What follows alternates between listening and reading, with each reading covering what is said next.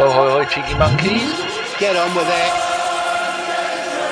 Toppy, toppy. It's Bergkamp. Hashtag fuck tennis.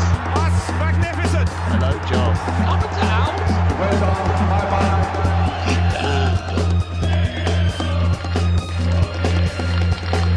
Like Arsenal.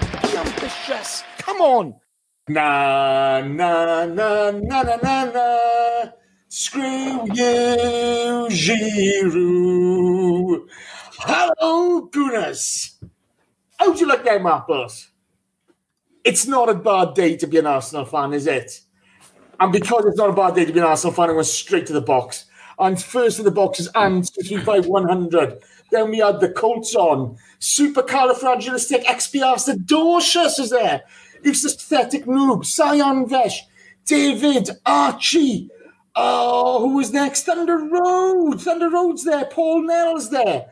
Um, John Bernstein's there. Kali Duelduna. Joshua Page. Ron Ree. Boy Ten Dio. Joshua, uh, Phil Macker, Daniel GFP, Daniel Cronin is there, Sam Fisher, Luke Howard. Oh, hello! How do you fucking like them apples? How do you like it? It's not bad, boys. It's not bad, is it? What a what a game! What a way to finish off a season. Talk about redemption. Ooh la la. Let's get straight into it. Um, before I introduce today's panel, um, I know two guys who right about now are looking down and are smiling, drinking, dancing, and would be so f- proud of our performance today and so proud of the way the club has come back after a tough season. So, as we've said all year, um, the show's dedicated to Steve, the show's dedicated to Dave, the. Um, we love them. We miss them both. It's never the same without them. So, boys, I hope you're looking down. Hope you're having a drink. I hope you're smiling. I hope you know you're in a better place. Love you guys. Um, next shout out. Today's FA Cup. It's the 140th, I think. Um, yeah, because we've won 10% of them, haven't we? Pff, piece of piss. Uh, but it was the head FA Cup final. I think it shows a lot of how far we've come. Uh, an FA Cup final is dedicated to mental health, and that's brilliant. Um, so, my first guest, Josh. Say hello. Hello. Hello. So, Josh, are you going to be bathing in Danny Murphy's tears later? Uh, no, Frank Lampard's. Oh. It's a fine, it's a fine, it's a fine vintage. They, go- they go all the way back to Frank Senior uh, tears, but they're not quite as good as the Harry Redknapp tears as well. You know, because apparently that's his uncle. Have you heard?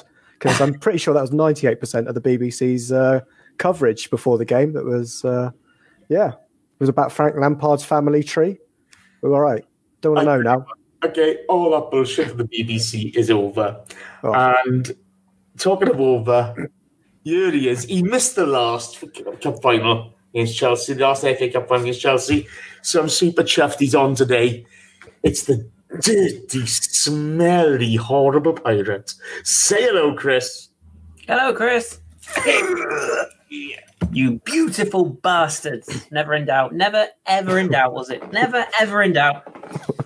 I don't know. I should have asked you seven minutes in, mate. No, never, never, never in doubt. Fucking Captain America bullshit. Get the fuck out of here, Chelsea, you bunch of muppets. I think How's that?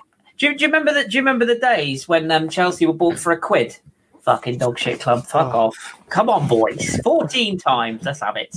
Oh, I just- Chris, my first note for the game. I'm gonna I'm gonna come to you before I go before you do like an episode something like ah, that. Chris, we were wearing red socks. I know. Uh, I- Oh. All this time, I did tell you. I've been saying for months, years, we shouldn't have white. Too much white in our kit. It's too Spursy. Red socks out. Bosh. There you go. And- That's what. Did you see Danny Ceballos' socks? Halfway up the Uh, shin. Halfway, halfway up up the the shin. shin. No higher. No, no, higher. Halfway up the No. shin. That's what I want from all of my midfielders. repping the all of greenish. them. I prefer, I prefer the, ta- the tackles in the first five minutes, but never mind. Yeah. um, Josh, let's go straight to lineups. I, you know, I, I genuinely thought that was the only lineup he could go with. Yeah, it's the lineup that beats City. And I mean, what more do you want from that, to be honest?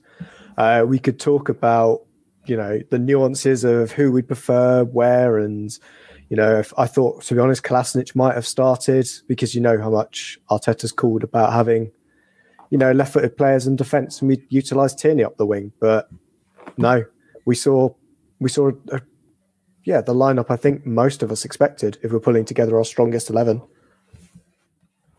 Well, it's one of those. Um, sorry, I forgot to mention. Um, uh, shout out to the Colts on as well. There's a message on the screen. He knows why.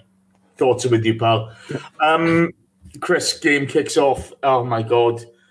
Um, Xhaka robbed early doors. Um, he has to make a save. Um, Rudiger and Zouma are like clamps on Lacazette, aren't they? You know, they they you can tell that he's the pivot man for our attacks, and you can tell he's on. They're on him straight away, wasn't it? Okay. Mm. Quick disclaimer, chat. If you if you're gonna if you're gonna want tactical insight and and and nicely reserved and calm, composed judgment, he ain't coming from me today. Zouma, Rudiger. the only thing I was waiting for whenever they got the ball was um, to start playing. Honestly, no, I take your point. You know, they, they were they were hunting in packs, and the, the best part about about the fact that, that Chelsea got in front and they were giving it all all that was they started so strong and and they were lauding on the BBC. I, I refused to watch BT. I was watching on the BBC and they were lauding the pressing game and how good Chelsea centre backs were, and they were pushing up and they were cramping the space, like you say. They were denying Lacazette the ability to turn. They were closing down Aubameyang. And then it all went wrong, didn't it? Because they ran out of steam, didn't they? And all their players died. It was funny, but um, yeah, I mean, their, their game plan was fantastic. If and only if you can have that for a whole 90 minutes. And they, they couldn't. And they they haven't been able to defend. And this, I'll, I'll, get off my soapbox in a second, but I know Josh is with me on this. This rhetoric that Frank Lampard has improved Chelsea is a load of rubbish. Honestly, they are still bog average. They still can't defend. And uh, and and yeah, I mean, it, it's just it, it was that game plan was fantastic for 15 minutes, and then well for 20 minutes, and then we got to the water break. So I know we'll come to that, but yeah, I was I was very pleased at how we responded to the uh, the early setback of being closed down quite heavily. Sorry, Yeah. I was just, I looked like I was going to say something, and then I was like, maybe I should let you go back to it. But to be honest, I you know, BT, honestly, pal. oh, I could have saved you, Jace, and gone into a lovely into a lovely conversation. But I was like, oh, Jace looks like he's going to say something. Yeah, I- yeah. Tell me about it. But on five minutes, Josh, um, I- I would defend him. I'm, I'm not being defended. oh my god! I, you know, I, I could take a baseball bat to half a dozen of them, but Ceballos was particularly. He he really offended me in this. Pulisic just run. He's direct. He cuts in when they're not going wide. They must have seen the City game and how well we dealt with the wide threat, and they were just looking to cut in from the start, weren't they? And unfortunately, um, yes, it's good play from Chelsea, but oh, this will be. I, I- can imagine next season's training sessions opening up with that video. Yeah, I think with I agree with you, Ceballos. He should be track, uh, tracking the Pulisic run. I would also say though that touch from Giroud, nobody can defend that because which what centre back or what defender are you telling at any level of football to be not goal side of their striker? And Giroud's just done what we've seen him done for years for us, and got there, you know, non goal no goal side of the defender and just played a back pass and played a Pulisic straight in. And yeah, on there it should be the defense or the midfield should be pushing, tracking that run from Pulisic. But it's the other problem of when you've got a back three, a midfielder's more likely to let the defense deal with it and go, Yeah. you've got more guys in front of the ball than I've got to track it. That's why we've got an extra man in the middle. You're the one to sweep and do that kind of job. So I kind of see it, but yeah, sloppy generally. And as Rob Holding said in his post match interview, they caught us cold, to be fair. Yeah. I mean, it's strange that we always get caught. Credit, yeah. You've got to give them credit. Yeah, I've got to give. I think I'm annoyed about the Ceballos thing, but you can't. I can't think of any school of defending that teaches you how to deal with that Giroud touch. because everything in the schoolboy rulebook goes past him. Giroud's got a shot in goal. I think, Yeah. yeah, And my God, did he come back stronger and all? I, this is the thing, isn't it? You know, and, and, and we're going to come on to that in a bit, Chris. But um, s- straight after the goal, we looked down. Okay, um, Chelsea kept on with cutting inside. Mount and Pulisic looked particularly dangerous. They were running at us with pace, um, and, and and you know, we Emi makes a great save from Pulisic. We couldn't really handle them for the first ten minutes, could we? No, I mean, like you say, they, they started well, but I, I just felt like we, we definitely started slowly. I mean, it looked like we were we were expecting them to sit and have a lot of possession, and obviously they came at us with a with a lot of pace. And I think we were caught cold by the fact that they weren't just playing direct to, to Giroud, because I think that's kind of what we expected that they would probably do with that lineup, and then sort of play up to the big man and play off him almost, which was ironically kind of what we did. Um, I, I, did, I do feel that we we sort of we were almost a bit shell shocked by the goal. And, and what was absolutely crucial, taking off my Arsenal hat literally for one second before it goes back on, the the one thing we had to do was not concede the second goal. We we had to just just take stock, and we did ride our luck for sort of five to ten minutes, but we we didn't. Other than that Martinez save, they they sort of went down those wings or down Pulisic's side a couple of times, like you say, Mount side as well. But it was it was a tactical switch. As soon as we got to grips with it, they didn't trouble us at all. But it was that first sort of 10, 15 minutes, like you say, their tails were up. If they'd got the second goal, I think we, we would have been in trouble. The good thing I liked about us as well is that although we were pinned back after the goal and we were pinned back, we did start to put a few challenges in. We did start to restrict them a little bit. We, you know, that there was a little bit more fire in the belly. Two or three minutes, we did, like you say, we did look a little bit sorry for ourselves, and it was like, oh god, you know, we didn't expect that. But once we got to grips with it, put a few challenges in, and then obviously the water break, everything changed. So um, yeah, I was, I was quite pleased with the reaction once we'd settled, and and like Arteta said a number of times, this is a work in progress. You know, we still need to learn that uh, to how to manage games, and we need to learn to start games quicker because we have been caught cold a few times since since the restart. Ab- absolutely agree. Absolutely agree. Um, I, I've got to be honest with you. I mean, the only relief we seemed to be getting at the time, Josh, was um, down the left hand side, and AMN was looking particularly dangerous, wasn't he?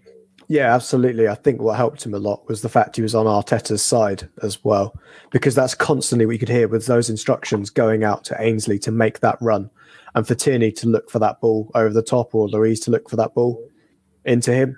And yeah, Well, he had I- them. He had the whole back just, line I expand on that because I think it's, it's a bit more than that. I think you could see there's an understanding with Aubameyang, and I Oh, thought, I completely disagree with that. Bearing Really? in mind, okay, there's at least a couple of opportunities where you see Maitland Niles go down the wing, and where's Aubameyang? He's not read it. He's not read right, that down the line. So I was a bit, you know, when you see Maitland Niles' crosses, yeah, there, there wasn't many people in the box. Aubameyang was rarely getting in there in those early stages. Lacazette might be there.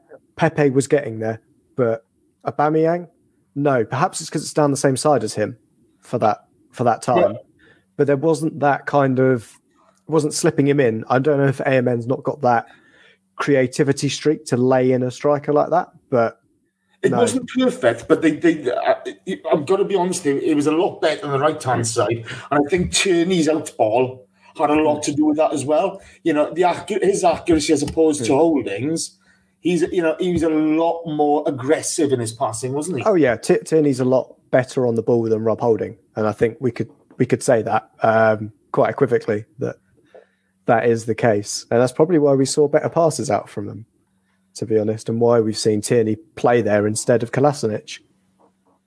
Mm, it- the, the way I looked at the, the thing with Ainsley, Jace, was it was it was almost like I was I was absolutely he was defending so well and and then he was breaking at speed down the wing. And I was like I'm so pleased that he's been picked over Saka um, in this particular game and then as soon as he got past his man on the left I was like oh I wish he was Saka It was- it like if you could combine the two players you'd have the ultimate bombing on fullback Mm. um, but but that said I think normally and probably next season that's going to be Tierney so you'll have the end product as well as the work rate up and down the wing. So yeah, and no no complaints, but it was just that end product that you just wanted that little bit more. Apart from that early cross, obviously. I, I think the big issue between sort of um, uh, between AMN and and Aubameyang is you know, AMN's pretty much right footed, isn't he? And he's all right foot. He is, you know, um, he can use his left, but he's not strong on it. I think there may be the, where the problem comes in. But when you look at how many times they've played together, I think it's pretty decent the partnership they've struck up. They stretched the defence, and you know they made them think every single time. Um, Chris, one thing I wanted to speak to you about uh, that first twenty minutes. Our press was just really poor, and it got summed up. There was one moment just before the drinks break where you had um, Xhaka, Auba, and Laka pressing. I think it was Rudiger at one point, and there was no unity, there was no cohesion with them, and they dropped off on their concentration. And Chelsea played it really easily. That was frustrating, wasn't it? Yeah, I think I think the the main thing I would say with that is initially Chelsea outthought us. I think I think I think Chelsea out out tacticked us for that first period of time, which I, and I'm not going to give any credit to Lampard at all because fuck him. But um, that he they only they only got that first period under their belts. That that was when they were out tacticked us, and and, it, and in a weird way, I kind of see that as a positive from Arteta because the one thing that um, you know Emery struggled with and at times even Arsene Wenger struggled with, particularly in the latter days, was in-game management, the ability to change a game. And as much as I don't particularly want to give the bold fraud any credit, I think I think he's learnt that from him, Arteta. I think he's learnt that from Pep in, in terms of the fact that if you if you look at a, a, a Pep Guardiola style team, he will make instant changes if something isn't working, whether it's five minutes, 10 minutes, 15 minutes. It's not always personnel and substitutes, but it's often just little tactical switches, changes of formation. Um, and something that I've noticed that Arteta has started to do is not necessarily change the formation in game, but he's changed the responsibilities or the roles of the players in game. So if a certain player is pressing high and it's not working, he'll have a word in his ear and say, Right, I still want you to press, but I want you to press to this point, and then I want you to sit off, and you let the other player come across, you take up the press, then you come in. And I think that's what you saw at that drinks break, because like you say, the, the pressing game, it, we were doing it, but we weren't doing it well enough, and we weren't doing it cohesively until we got to that that first stoppage. Agreed. Josh, I think it's testament that just building on what Chris has said there, it's testament to this team that Arteta is able to give complex um, uh, information across. They're so well drilled. Once he's given the information, they know exactly what their roles are. And if you look back at um, 15 months ago at the Eu- Europa um, uh, Cup final, that wasn't the case. I think, you know, uh, Arteta's come in for some scrutiny recently. I think it's a great credit to him the way these guys have reacted. Yeah, I think the the, the how powerful that first drinks break was, not only for the kind of ability for Arteta to get in, but I thought it was one of the things that whilst Chelsea was smashing us and smashing us in that first half, it was a case of just get to the drinks break at 1 0, get to the drinks break at 1 0, and we knew it would be fine from there. It's a bit like a kind of, you know, lower league team kind of thinking get to half time at nil nil and then go from there, or get to 70 minutes at nil nil and you go for the break. We're at the same kind of thing, but I don't.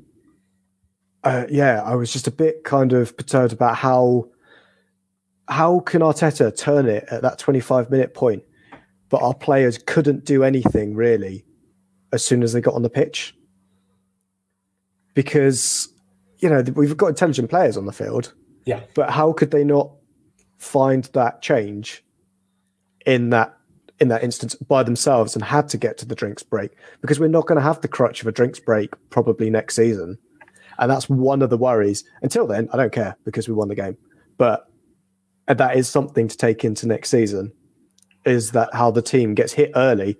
And in theory arteta of next season won't be able to fix that until 45 minutes in when we could be two or three nil down He's going to need really strong communication lines from sideline in, and I'm not sure that's going to work. I don't really see, I, I you know, look, great credit to Xhaka and Ceballos today, but I don't really see them as leaders in the midfield, being able to, to, to take on that information and make things work. But we'll have to wait and see. Chris, um, Pepe has a, a goal disallowed. AMN is offside. Uh, frustrating, but uh, you know, within two minutes, long ball. I can't remember who played the long ball. Was it AMN or was it Tierney? But Tierney, I think. yeah, I think yeah, I think so. Yeah, but um, Auba's got Azpilicueta on toast. He is struggling all the way. Okay, hand goes on him straight outside. uh, You know, uh, when he's when he's lost the man, he carries that inside the box, brings him down. There's no challenge for the ball whatsoever. Why is it not a fucking red? Why? Um, well, firstly, what a finish from Pepe, by the way. Shame that got chalked off. Um, Would have been a world. it really would have. Uh, I- look, personally, by the letter of the law, you can read it two different ways. By the letter of the law, there's this whole double jeopardy rule, um, which, if you read it a certain way, suggests that if it's not uh, an intentional foul, then then he shouldn't be sent off. But it clearly is an intentional foul. Um, there is the argument again that Rudiger is coming across and, and could stop him. I is one of those. It's one of those. I think he's been sent off twice this season. yeah, that's the thing. If it had been our if it had been our end, would we have felt the same way? I I, I genuinely don't know. I th- I think Oh, hold I on, hold on. Stop, stop, stop, stop, stop, stop, stop, stop. Sorry. Kyle Boss. Hello, Kyle. Kyle. Hi Kyle, how you doing, Kyle? Hello, How, how you doing, Kyle? All the best, mate. All the best. Right, Uh, right. we'll How you feeling, Kyle?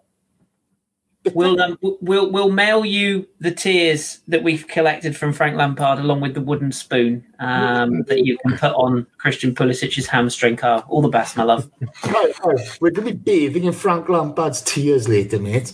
And why will we chuck you out of this summer of this thing? I I, just I think we should leave him in, Jace, just so we No, can I think hear we should leave him everything. In. Yeah, Yeah. leave him in. Yeah. welcome to the party, Kyle. Yeah. Welcome to the party. Bring them all. Bring them all. I mean, Chelsea must have what seven Yeah. fans these days. Bring them all in. Bring, bring all in, Honestly, in fact, I think Chelsea have got less fans than Spurs have got trophies these days. So um, yeah, bring them all in. Bring them all in. Absolutely. Hey, Kyle, Kyle, Kyle, hugs and kisses, mate. Hugs and kisses. I feel your pain, but tough shit. Tough shit. I'll take. I'll take. Go, I'll take uh, Gojira t- 2006 out of that. Fair play. He, he's given Yeah. us some credit. So I'll take. I'll take him. He can come in. He's fine. The rest of them, yeah. um, but yeah, but but no, I just just on our on our um, I'm on form tonight, boys. But just on our on our uh, on our uh, thing there about the red card, yeah, I, I do I do get your point. I think it was one of those that that yeah, by the letter of the law, you could interpret it both ways, and I think. If I'm again slightly sort of taking the Arsenal hat off, we probably got a decision later in the game which maybe Oh. evened that up a little bit. But but yeah, I, I can see why you would have called for a red. Um, to, to be perfectly honest with you, Jace, with my with my uh, my hoop going 50p 5p at intermittent schedules while the ball's on the spot, I was more concerned about that penalty hitting the net than anything else, rather than a red card at that particular point in time. um, oh, Kyle Boss has come back, and Kyle Boss says, "I can't take nothing from the Aubameyang goal, um, but that was not a red card. Uh, it was also handball outside the box. I can't yeah. say we were good today. We were shite, but I felt like the ref was on the outside. Kyle, I got to be fair. Martinez was well outside the box. I can't believe he got. He, I he was, to be fair- he was, but the ball wasn't. Or Yeah. on, That was, that was a rule that I didn't realise was the case. I yeah, thought that- no, I didn't oh, either. Yeah. I No, had to look that up. Yeah, if oh, your body's there go. outside, it doesn't matter as long as your hands are inside. Kovacic got away with one earlier on, mate. So Yes. I'm sorry. He got away with a massive one earlier on, so he should have been sent off. Got away with As for the six question- fouls. Yeah, It was like, it was like watching that. It's like watching that bright. It's like watching Basuma again. Yeah, Azpilicueta deserved a red card straight. So sorry, pal, but welcome to the chat box. Enjoy with the boys; they're all right. Um, Yeah. I agree with you, Chris, regarding the penalty because my backside was going ten to the dozen. Okay, I was not confident, but what a finish from Aubameyang! Yeah, yeah. I mean, it, it, it's it's one of those. He's one of those players that you you rarely think he's going to miss. I know he has missed one or two in, in the past, but he looked confident. He's, he's a man on form. It was a delightful penalty, to be fair. And Caballero's got a pretty decent record um, at saving penalties, from from my knowledge. I vaguely remember him having a, a decent game in the FA Cup a few years ago, and I think he saved a few. So, yeah, he's um, he's he's a decent keeper when it comes to pens. Uh, and that was quite a big choice, by the way, um, for, for Lampard to play him ahead of ahead of uh, David De Gea's knockoff uh, replacement, um, and that that's saying something. Fifty odd million, by the way, good good business that. Um, 70 million. Sorry, seventy million. Sorry, yeah, that's most right. Um, Kepa's the most expensive keeper of all time. Imagine that when he ends up at Granada next season. It's going to be amazing, isn't it? But uh, yeah, so um, no, the Pep, the quality. You know, TV. you, you just know it. Um, but yeah, the, the pen was quality, and um, and the, the you talk about like your, your bum going fifty p five p. You know when like you know when dogs do that thing where they sort of put their paws and drag their ass along the floor. Uh, that was the sort of celebration I was doing as I as I wiped myself clean after the penalty across the living room floor. It's great fun. You're not you're not alone there, pal. Um, in the chat box, we have Vivian Whittle. Viv, um, we've already shouted at your dad today. Um, from on behalf of us all, we miss him. Um, we miss him terribly, and um, we know how much today would have meant to him, and how he'd have just wallowed in this and enjoyed it, and he'd have been going bananas. I, I kept on looking at our WhatsApp group and you know it would have been constantly Steve Whittle recording, Steve Whittle recording. What the fuck's going on there? You know, you know, it would have been things. So um, we feel your pain today, Vivian, and um, we love you, and we miss your dad, and we hope all is well. Um, sorry, guys, that, that's important to us as a group. Uh, Josh, on to you. Talk about the penalties um, and talk about the, the, the Auba finish because let's Oh. just enjoy this today. Yeah, I to be honest, when Chris said, "Oh, Aubameyang doesn't miss many important penalties," I was just thinking back to last season and Spurs, and then missing that one. And I was like, "Ah," I was like, I, "I should have more faith in a 23 goal a season striker to score from the penalty spot," but I, I was somewhere in the middle. But yeah, when he put that in, sent Caballero the wrong way. I mean, to be honest, I think Caballero was halfway off to collect his pension.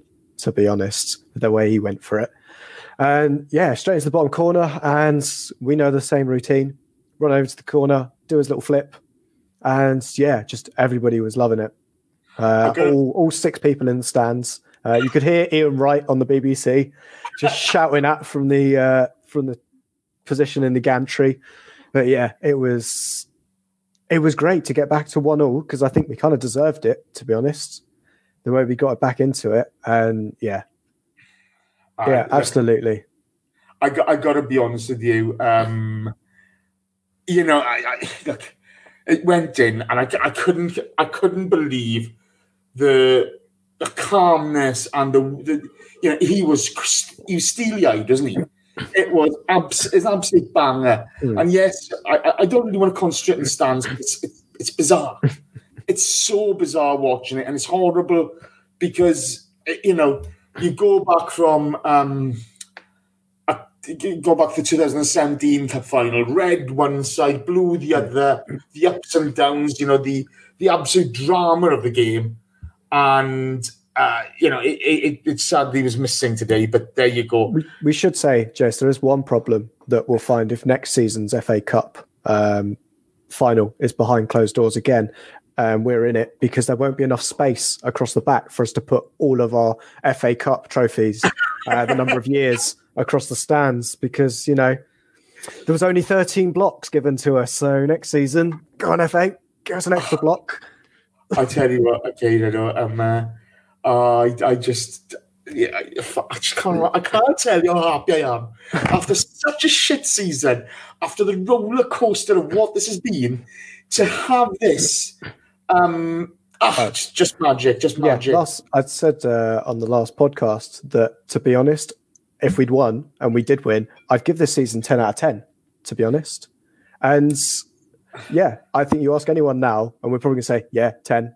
yeah, at this moment in time, yes, Yeah, okay, yeah, Or absolutely. not, or not, no, yes. It's taken eight months for Arteta to get more trophies than Mauricio Pochettino. Eight months. Yeah. Josh, your your phone just went. It was a Spurs fan asking you what it's like to win a Uh, trophy. uh, it is. It is. It's my mum. She's a Spurs fan. Oh, there, Have a good chat. there you go. There you go. Chris. Can you? We then see Azpilicueta pull a. Um, I Funny don't like seeing players go down injured. I loved it. I loved it. Inject it into my I. I've got to be honest with you. After the Giroud business last season, Yeah. fuck. Okay, I'm sorry. Chelsea fans in the box, I'm sorry, okay? But I'm a petty fucking Welshman. I know. Fuck them. I know. Um, how happy were you when that happened? I, I, I, was, and and it's not, it's not like you know, I don't, I don't, I honestly don't give a toss if anyone goes, oh, you don't like to see that, oh, you don't like to see. No, you don't like to see that when it's not your club. You don't like to see that when it's your player. When it's against you and it's a key player, because let's not forget he's their captain. Um, I don't think, you know, I don't think he's like a world class. He's not likely to be a guy who's going to win them the game but he was very key to that defense. He's very key to that organization. He's very key to everything that they do as a back three. Um, and and he marshals that back line, particularly when you got the other the other two clowns they had, they had back there. So no, I, I I I thought it was a key moment in the game. It was also really key moment when they lost Captain America as well. Um, I sort of felt for him a little bit just because of how painful that looked. I've done that and it does fucking hurt. But um, but no, it was a key it was a key player to go off, Azpilicueta, uh, better known as Dave. Um, I, I- I don't like giving him credit, but him and Alonso going up and down those the flanks, they you know they're Mm. excellent. I, I, I know he's playing the back three today. Yeah, and you, you've got you've got to be careful when Alonso's going at pace, as we well know. Um, Oh so, no, no, no, uh, let's not go there. Let's not go there. We, uh, so just on a just just move quickly on, on that one. Uh, Very have we mentioned have we mentioned David Luiz's elbow into a certain lamppost? nothing? I'm sorry. Oh, but to be honest, it's a big it's a big thing because they never played that ball up to Giroud again, did they? no, they didn't. Yeah, no, No. no, no. Point. Point. Yeah, they never played that long ball again, and I think Yeah. that was a huge moment for us. I mean, we're talking said- about shithousing, and that's that's good kind. Somebody said on another pod, and, and that, that's a really good point, Josh. Um, I think it was I think it was Andrew was talking about it on, on their pod, and they were saying that the one thing I, I don't get me wrong, even to this Mm. day, even now, I still love Olivier Giroud. I still think he should be an Arsenal player. I love him to bits, but but um, he was always one of those players that if you got in amongst him, the finger wag of doom would come out. He'd roll around, and he, he wouldn't like games where he was roughed up. And it's true. As soon as as soon as David Luiz hit him once, they didn't they didn't go near him, he, or he you know he didn't didn't have his best game once we went through the back of him once, and it was a bit tame as well. He'd Really. been very good up until then as well, but he really milked that too much. Hmm. And as you know, he didn't. He wasn't half as effective afterwards, was he? Mm. No, no, he wasn't. No. And Yeah, sorry, I wasn't, I wasn't calling for a card or anything on David Luiz. I wanted to point out the massive turning point in the game. Yeah. But it's down here, you fucking not Ollie. Is my note, okay? Oh, that, that must be what it was. Yeah, that, that's that's the note, okay? Um, Josh, after this point, we've got all the possession because we've been under the cosh, okay? But then we've got all the possession, we've got all the territory, but we can't make it work. Um, Anderson replaced um, uh, Azpilicueta, and he, you know, Anderson's a decent player. Got a lot of time for Anderson, you know, but he, he's just he's still young, coming up, coming up. But were you wondering, you know, was this going to be another one of those games? Look, unless we're going to grab a quick goal before half time, we're going to pay for it afterwards. Uh, no, to be honest, I was worse after we scored the seconds than we were at one all. Uh, I was completely relaxed about it because we'd kind of seen us then click. The worst thing for us was when half time came, to to be honest, because we were so high on the ascendancy at that point that I thought Chelsea would get a chance to regroup and perhaps come back at us at the beginning of the first half, uh, second half. But I'd also flip it with the same side. I was happy for us to get to a drinks break because as soon as these boys come in and listen to Arteta, they seem to be a completely revitalized team and completely galvanized about the whole thing. I think the role of the players throughout that spine that have won this before as well. We talk about Rob Holding, Bellerin, Xhaka. They know how to play out this game as well, especially in a final. They were all on the field for the uh, 2 1 against Chelsea, what, in Yeah. 2017? Yeah. So I think they knew how to do this. They knew how to grind it out in a final.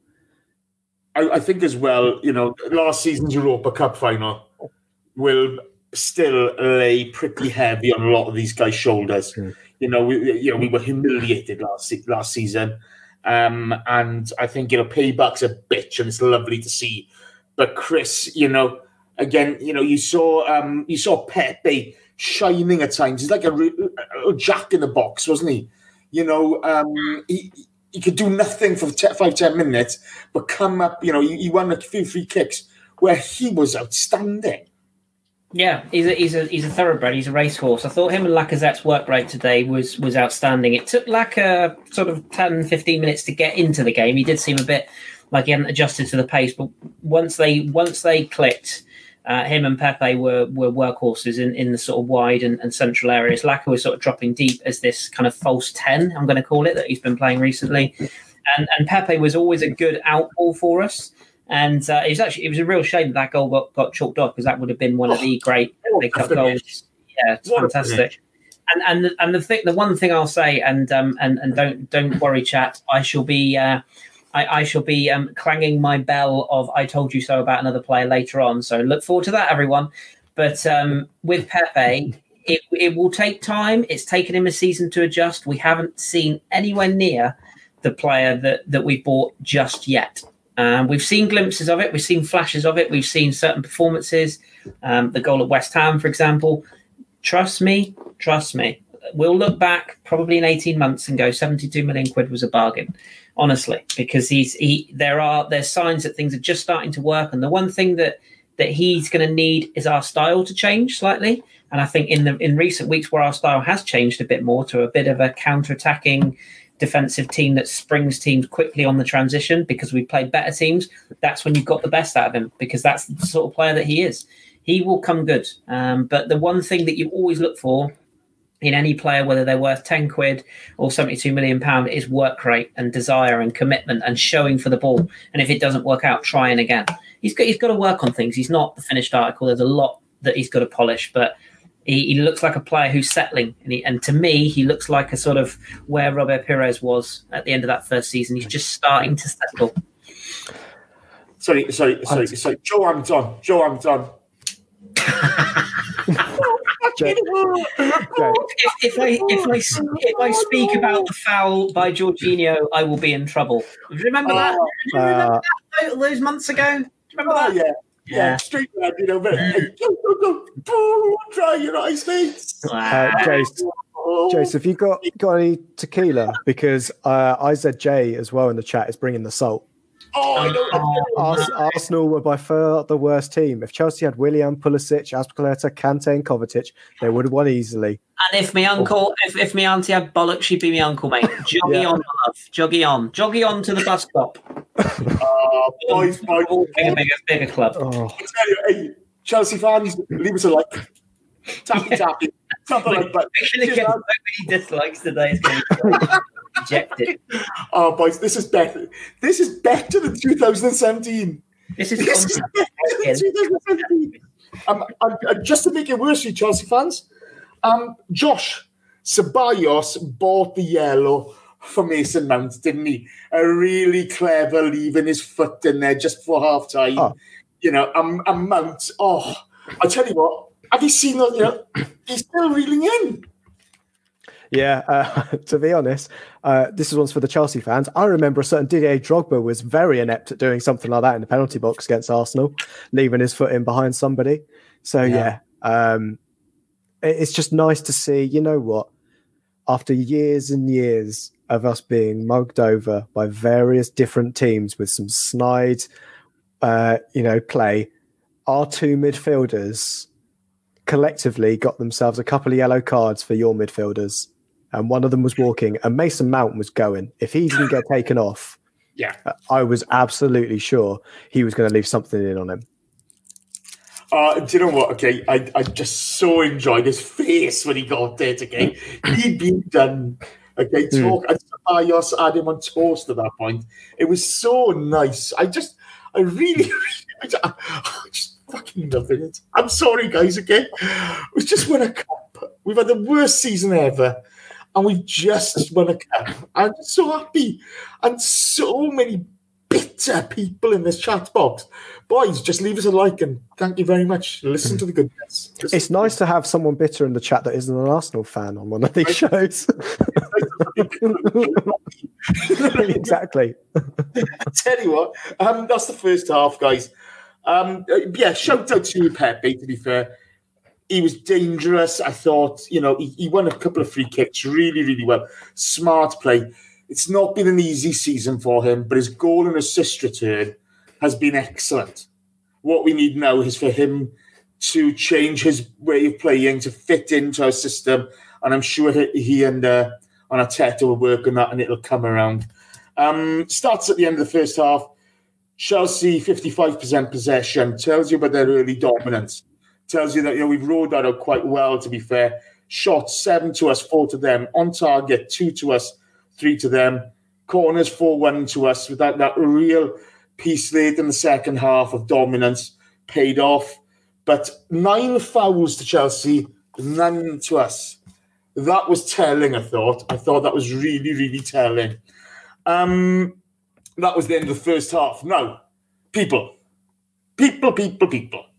There's 600. Oh, I know your ends and seven. Am I right? London is blue.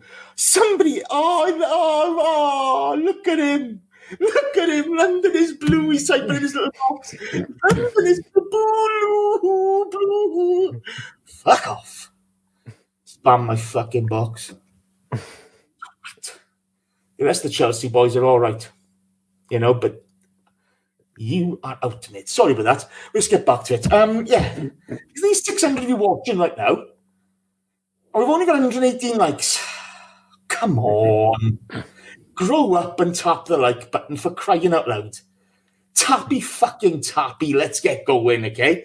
You know, it's just, oh, it's cup fucking final day. We just smashed the Chavs, and I'm absolutely over the moon.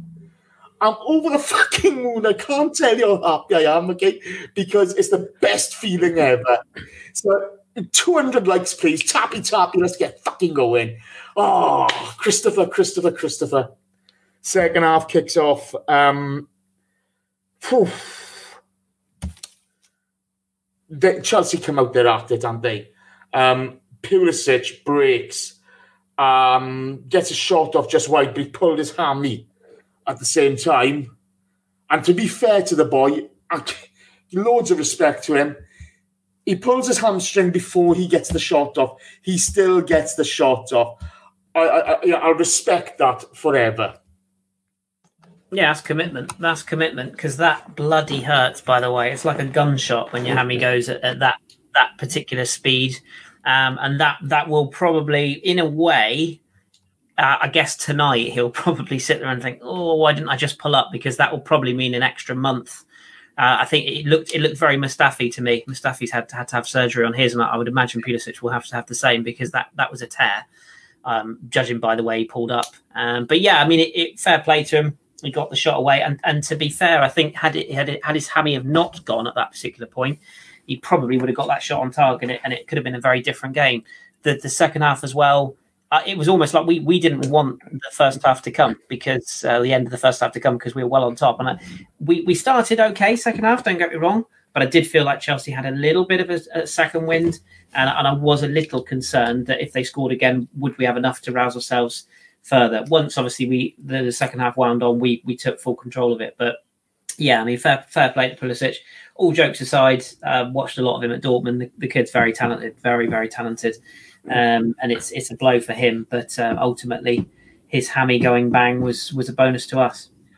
Josh, I heard Simon Collings was in the uh, well. I saw Simon Collings was in the stands and apparently had a sniper. Just little little ping. Tell you what, man, ping Simon Collings is doing the match video for um, Evening Standard. His makeup person has got his spot on. Collings is looking delightful. Scoop Collings was looking the part. I tell you what, you know, he, he he's a good looking boy, a good looking boy. He, he, had it, he had it on toes today, but with Mount on the yellow, Pulisic off.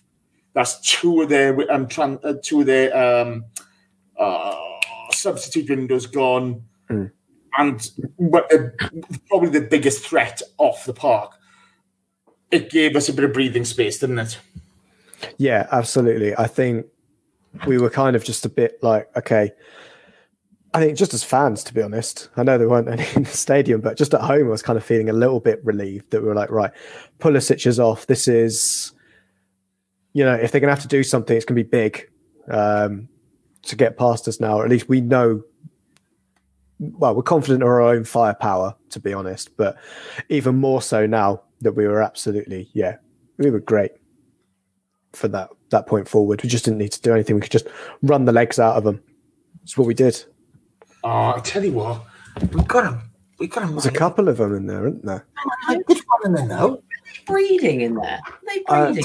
I don't know. I tell you what, Canada, as, as Luke Howard says, I think we all need to get some fish and chips. There's a lot of salt in this box. There is. A lot of salt. Oh, look. Red, and- red and pink army. Oh god, yeah. Oh, oh, what a name. Boss. Wow. Imagine, imagine supporting Man United and getting wound up that Arsenal win games. Oh wait, sorry. No, there's a guy on Twitter who makes a living out of it, isn't there? I wonder how in his silly Yeah. little studio. Mm. I tell you what, E- E- E- this is about E3 Boss 2003 We'll get splashed in the head. You're It's a a fucking moron. You're a fucking moron with that name. I think we'll actually have Jason dropped on his head. I think that's what actually happened at birth, Yeah, I think so. I, I, I tell you, your mum will be ashamed of you doing this. Your mum, when I send this to your mum, okay, she's going to look at you and say, E3 Boss 2003 around your head. You're acting like a bitch. Grow up. We've reached, reached that point where we're doing the mum jokes early. We, we, we got you know, uh, yeah, yeah, just press the like button and move on. Move on, son. Move on. I've enjoyed this so much. I tell you what, okay. uh, there's somebody in Russian in there now. I've no idea what he's saying. I don't really care. It's, it, says, always- it says Arsenal then champ, so I can only mean it's positive. Oh, Yes. hey, I don't know any Small. more of the Cyrillic alphabet, but that seemed pretty good. good man. You're a good man. We love you. We love you. Oh, Jensen Berry. No Champions League for the Arsenal. Oh no, Jensen. Oh no, boo, boo. Oh, we don't care. We got a trophy in the cabinet. I'm sorry, Chris. yeah, well, you know, you got to do it. I do that to my niece, okay? You know, she's three. She gets so warmed up by it.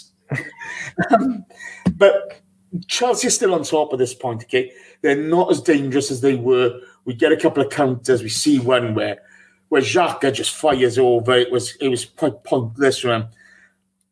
Pedro's on. Pedro and Mount, and Mount are looking dangerous. But Luiz, Luiz is looking good. Hmm. Yeah, I thought Yeah. we did well. Oh, sorry, Josh. Was that was that was that I you don't for know. me? Uh, I don't- I don't- Just to you, just to you, then back across to Josh. All right, I'll pass it to Josh after. After I'll, I'll be brief. Um, yeah, I, I, thought David Luiz was good today. The thing I liked about Luiz's performance is, is again at the start of the game, he looked a little bit casual for me. He did look a little bit just the way he was passing the ball, you know, sort of like that, the elongated stride after the pass, and um, just just looked a little bit sort of too composed. And I was like thinking, oh god, are we going to get the ultra laid back David Luiz? But he grew into the game. We mentioned the the shove on Giroud, which sort of took him kind of out of the game. I thought he marshalled that back four quite well. His positioning was was very good. I, I also wondered if the injury was an injury or not, and it was only really the substitution that, that made me think, well, maybe maybe he took a bit of a knock. But I did think he, you know, when the when the physio came on, I could sort of lip read, and, and he was just, I think he said the word rest, and I thought, mm, yeah, you, you've you've got him there, haven't you? But um, yeah, I, th- I thought he did very very well, and and you know, for for all his faults, and believe me, there are many he's if if there is a lot of this sort of dressing room thing and and in, in fairness during his time at PSG that they said the same there. He was very very big character in the dressing room. I don't know about his time at Chelsea because they're a tiny club and I don't really care about them. But um yeah during his time there they they spoke very highly of him. He is obviously a leader. He does he does lead by example.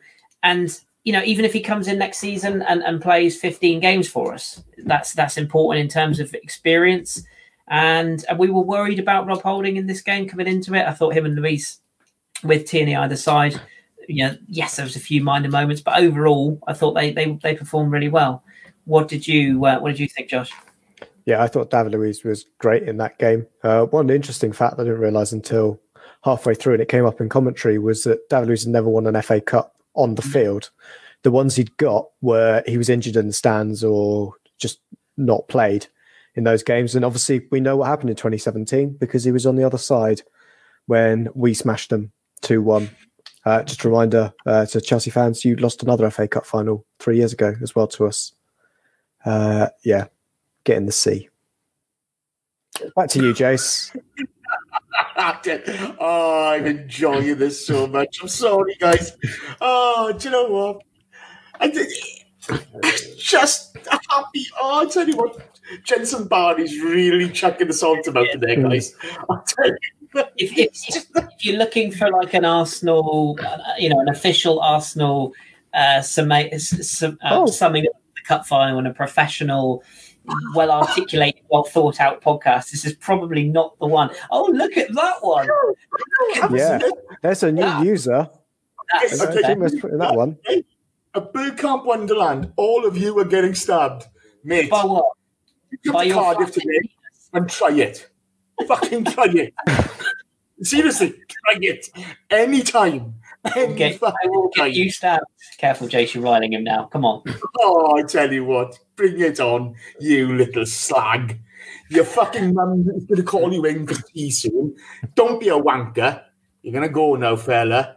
But anytime you fancy it, you are welcome to fucking try it, bitch. He's gonna go and uh, he's gonna go and, re- and make another account now. So he'll be back in You know, I about. can't wait. Hmm. I can't wait for the next one. I can't wait for the next one. I'm sorry. Listeners, if you're listening to another platform, I'm so sorry. This is so much fun, okay? It's, the chat box is alive, okay? There's a lot of decent Chelsea fans in here. Okay, there's a lot of ch- decent Chelsea fans in here. But there's a couple of scumners. Here's, um, uh, here's the rails here, and we're over here somewhere, just over here. Yeah. If uh, if somebody has made it this far in the podcast, 51 minutes in, I would say turn off now. There's no point. If you've managed to get it this far, congratulations. But there's not going to be anything insightful you'll get here. Maybe maybe try something like the podcast later in the week where we might calm down. But right now. Sorry guys. you know, No. now, you know, we just enjoy This is going to be as incoherent as the Tuesday Club will be when they release their their show. And we're not even drinking. That's the best bit. Oh yeah, two of us are sober. I mean, that's my first bottle of beer. It's ridiculous, isn't it? You have one bottle of beer. Me and Josh don't drink. I mean, Christ, we're, uh, what, what, what is this? Oh, I do drink. I just haven't drunk. I, I can't bear to drink and watch Arsenal. Just be, We're talking about drink. We then see Hector Bellerin had a bit of stick today. I kind of didn't get it. Um, him and uh, Pepe still work. You know, they, they haven't clicked yet. Okay, they just haven't. But he drives forward with the ball, Josh. Um, he, he creates havoc in that Chelsea defence. The ball finds Aubameyang and Auba. Ooh, fucking la la! Ah, yeah, so good. The the run from Hector, that's great. That is the Hector that we kind of missed, haven't we, for well, 12, 24 months since that injury. We haven't seen him drive forward like that in so long. And that was just yeah, he Chelsea didn't know what to do because it was a runner coming from midfield that we haven't seen in about a season from Arsenal. And yeah, just tore through them with his pace, knocked it past them. Uh, helped that he then went and took out Christensen midway through. So I took a man out for them. And yeah, just the Aubameyang finish was just what's the word I want to use? Just mercurial. Just absolutely outrageous. And just as he said in his post match again, Zouma knew he was right footed and he knew knows Zouma quite well. So he decided to take it on his left. Oh, it, it, it didn't matter what side of the ball him. He was just going to finish that. Chris, Yeah. um, you know, there's a lot of speculation about Auba's future. But what a way to end the season. What a way. yeah, I mean, the, the man's class. The, the man is a is a is a quality quality centre forward. The, the the thing that I really oh, like about Right. oh, we got we got another one. All right, Oh, I've yeah. got another one. I, I got, got to be honest, guys. I don't mind people being pricks, but when you're a racist prick, That one's gotta go. to fuck off. Yeah, that one's got really go. need to fuck off. And if you ever want to come to Cardiff, just contact me. I'll fucking send you my address, mate. Bye. Fuck Um, yeah. back to football. Yes. So yeah, he's he's he's a class act. The, the thing I, I really like about him is is he's very he's very much like uh, like Wrighty was back in the day. He plays with a smile on his face. He's one of those. He's one of those centre forwards that I, I think even the opposition find difficult to uh, to dislike because he just he just enjoys the game and he, he he does play with a smile and he plays with a swagger. And you know, with that comes a big personality. Is is off the pitch stuff. You know, some people were not particularly keen on him being involved with a certain other podcast, which will not be named. But um, you know, at the end of the day, you, you, get you get that with a big personality. We got that with Wrighty, we got that with Thierry. You, are going to get that little bit of extra spice on and off the pitch. But in terms of on the pitch, and when it when it comes down to it, let's not forget this is a man who's playing out of position. This is a man who's been asked to do a job by the coach, who's bought into the ideas, who's bought into the project. I do wonder how much of the fact that his best mate is basically playing his position has helped that. I'm not going to lie, but um, but he's got on with it, and he's played with different players in different positions in different setups. He he works very very hard. You'll often see him tracking back down that left hand side. He's he's been really good with the younger players that he's brought through. Uh, if, if you sort of picked out a player in that team, said who would be your captain, you know, I must admit when he got given the captaincy, I did kind of roll my eyes a bit and go, mm, don't know about that. Based upon his time at Dortmund and that, I wasn't sure. But you can't fault the guy. He's he stepped up and he stepped up at a time we really needed him and we really needed his goals. And yes, occasionally there are certain games he goes missing in. Well, newsflash: the best strikers in the world go missing in certain games. It happens. You know, Thierry went missing in the final. It, it does happen. But uh, overall, when you look back at the season, um, you know, let's not forget one of our worst seasons in many years, and yet we've we've taken a trophy from it and he's led from the front. He's led by example, and that goal was sublime. The, the finish was so so good, so clever in an instant to take it that way. And in terms of his contract, I think I think I think what he did after the game was exactly what he should do. You know, he's he is in a position where whether any of us three or any Arsenal fans like it or not, he's what 30, 31 now. This is his last big contract, his last big payday he's going to negotiate his ass off. And if it's 300 grand a week he wants, he's earned it. Are we willing to pay it? That's not a decision for Arteta. That's a decision for, for the guys upstairs. Would I pay it? Yeah, absolutely. Because he guarantees you goals. And that's where some clubs around Europe will have a look at him. But his his response was was exactly right. You know, let's not talk about it today. Let's enjoy the trophy.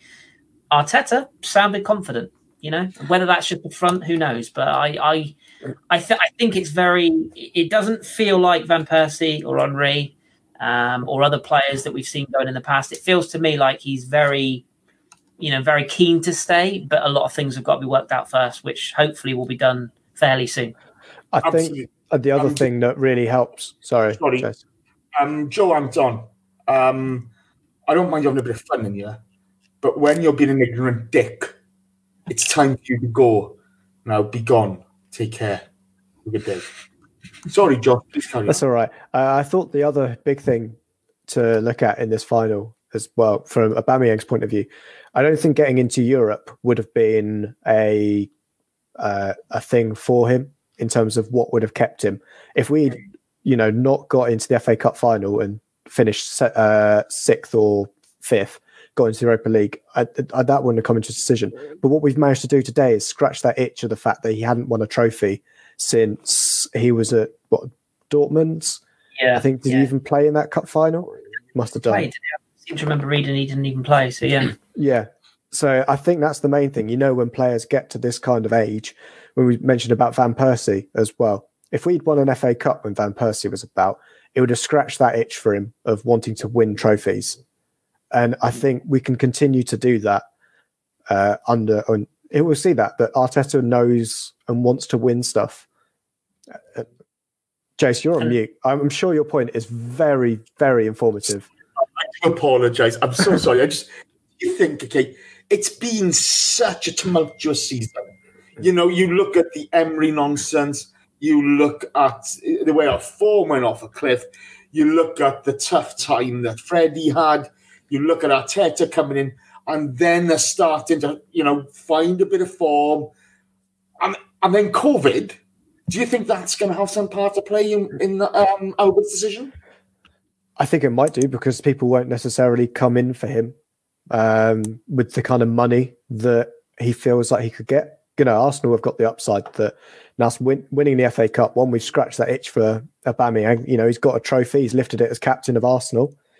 He could continue to do that. Whichever club he'd go to next, I doubt they'd throw him immediately the captain's armband.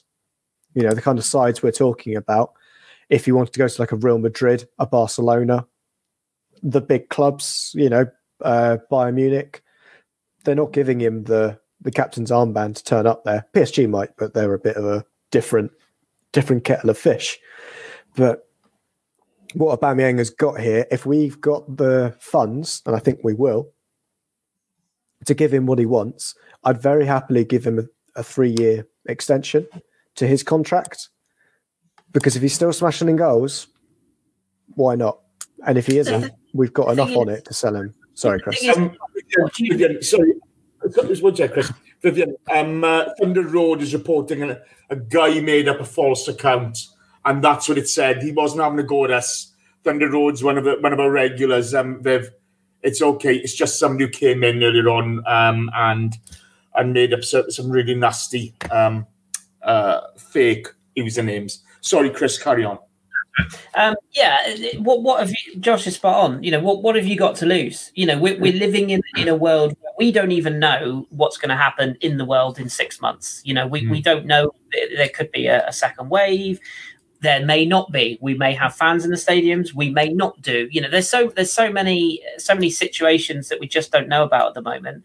And if you're if you're Aubameyang and, and you're you're looking at the situation as a whole, as Josh is, is quite right in saying, you know, he's the captain of the club he's he's the you know he's he's clearly loved by a support a supporters a group of supporters that, that get behind him week in week out. He's okay yes he's playing out of position but that potentially may change if, if we shuffle the, the striking line.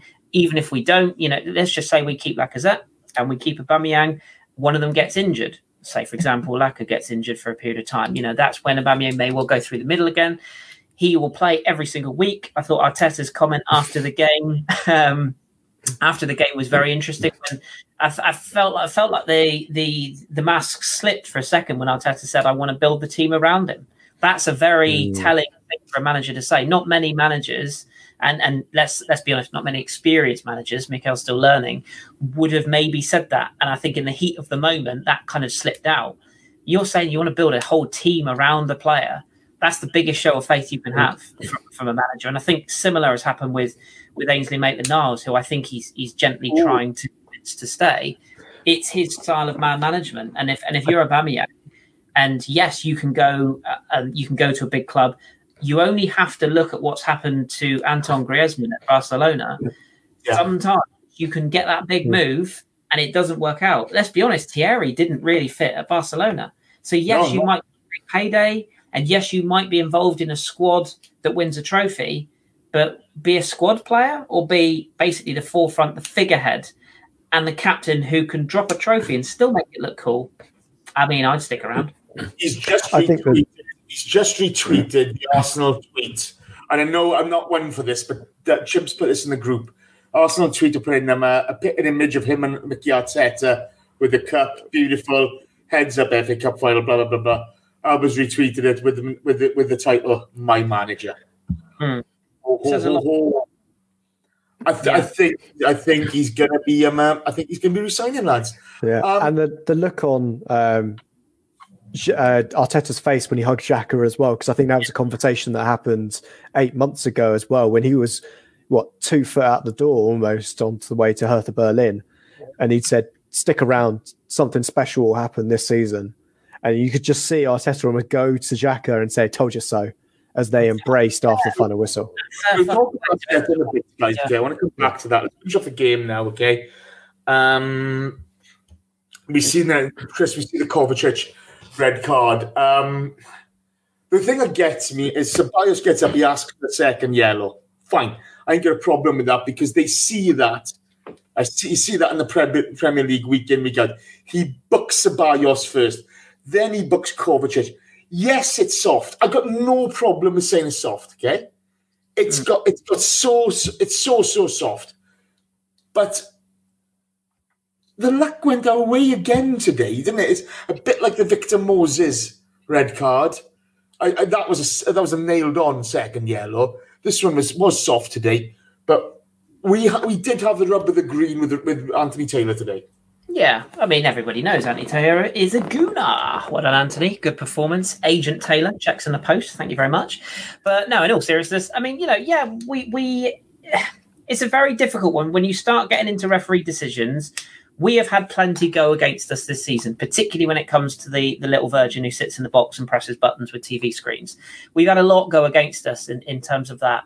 But so have other clubs. You know, Aston Villa, let's not forget, essentially stayed up because a piece of technology didn't work. You know, and Bournemouth have gone. So it happens to all clubs. Chelsea have had the rub of the green, as we mentioned earlier on, when they um when they shithoused their way to to the, the points against us with Jorginho, who should have been sent off in that game. Um, I seem to remember. I seem to remember um, uh, Marcos Alonso assaulting Hector Bellerin in the penalty area a few years ago, and nothing was done about that. You know, we, we've we've had situations against Chelsea and against all other clubs where you can look down and go, "Yeah, we've got the rub of the green." The one thing I would say about Kovacic, the one thing I would say is, was that tackle that he got sent a second booking for a booking? No. But were the previous other six fouls that he made in the game? Probably. He went through the back of somebody two minutes after he got booked. Bang on. And he pulled, I can't remember who he pulled back. He pulled somebody Yeah. back as well. Yeah. Um, uh, but, you know, it's it, it's one of those where, you know, I, I, I tell you what it is, Jake. It's bad management. You know, I, I know, I know we're, we're talking about Arsenal here, but everyone's banging on about how wonderful Frank Lampard is. That's poor management. He should have been hooked the minute that he he made those those second and third and fourth fouls because he was it's like Mason Mount. He was a red card waiting waiting to happen in a crucial area of the pitch where you have to make trap tackles, and he made one tackle too many. And and yes, you know, as I say, I wouldn't have booked him for that challenge, but it, it wasn't a clever challenge to make in front of a referee when you're on a booking. and if you're totting up, Yeah, it's- exactly. Right, uh, we did, before we got the next one, Ian Barron's in the box and he says, Hi guys, can you please send a shout out for Darlington FC? We were made bankrupt in 2011, reformed in 2012, and have had three promotions and are currently Vanarama National League North club. Thank you. Um, Ian Barron, good luck to Darlington FC. We wish you the very, very best. This is the shittier end of football we see, where unfortunately clubs have to, and fans have to suffer. And we feel your pain, and we just wish you the very, very best for the future. Good luck, um, Colonial Cannon, the Jason Schrader's in the um uh, in the box, and he says, "I'm still smiling year to year." The voicemail he left me is primo. It's absolutely world class. Josh, um, Rudiger then picks up a yellow. Chelsea are losing their heads, and it is so so sweet to see, isn't it? Yeah, they they couldn't really do anything now because we were we were going. I think to be fair, I'd say nicely about it, uh, where we're just letting Chelsea kind of have the ball, and if we've got it, we're just kind of breaking on them a little bit. And yeah, we're we're we're getting to them. This is the kind of position they haven't necessarily been in this season. We've seen it from Frank Lampard as well that when his team's down in a cup competition, he's not great at bringing them back. We saw that in the playoffs last season. That in a final, it's not necessarily the right place for him to bring, you know, bring his team back to motivate them in that kind of regard. I think he'll turn out to be one of those managers that, you know, thinks he's great and just can't translate that to his players on the field. Which, uh, yeah, uh, we have an abundance. But, but no, no, it, it, it, was really interesting to see. Um, you have Chelsea making their last um, substitutions, Chris. So Hudson-Odoi, Barkley, and Abraham coming on. They're going to chuck the kitchen sink in it. I was surprised they took off Mount, but there you go. Martinez and the VAR happens. Then Eddie comes on for Lacazette. Please talk to me about Lacazette because today I thought he was absolutely outstanding. Yeah, he was. Um, just really quickly, actually, on Emi, I've looked at the photos, and yeah, he, his hands clearly are just just on the line. And fair play to him.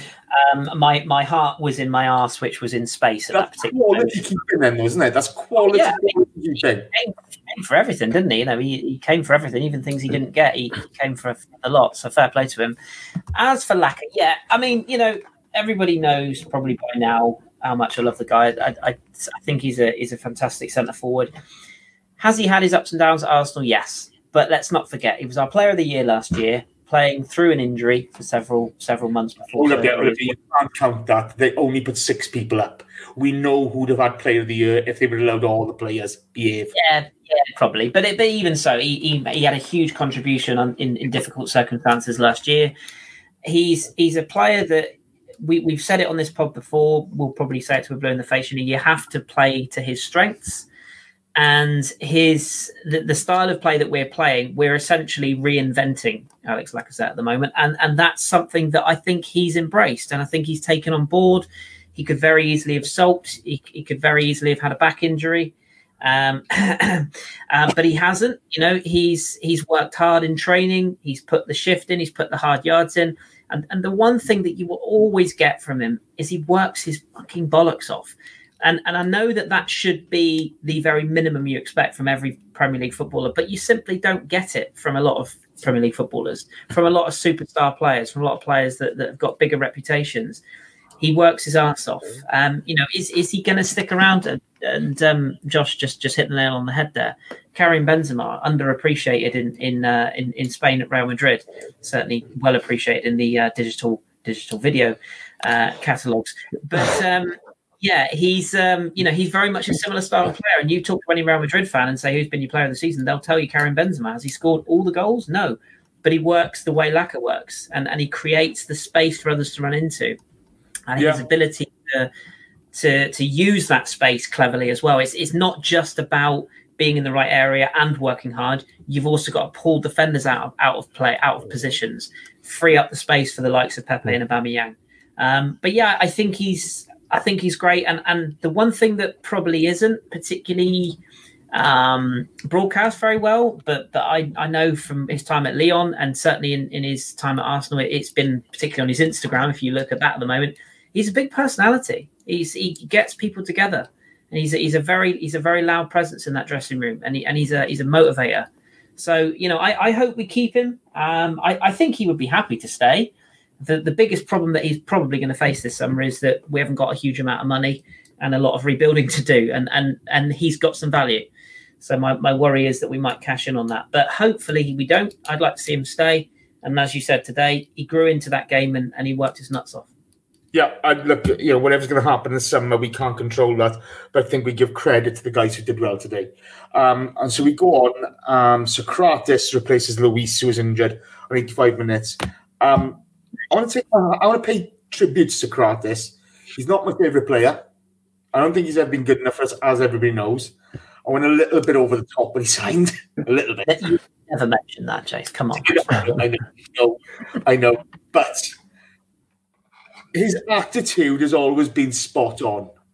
His attitude coming onto that pitch, regardless of the mistakes, regardless of um, you know how limited I think he is as a player, his attitude has always been spot on, and that's a great credit to him.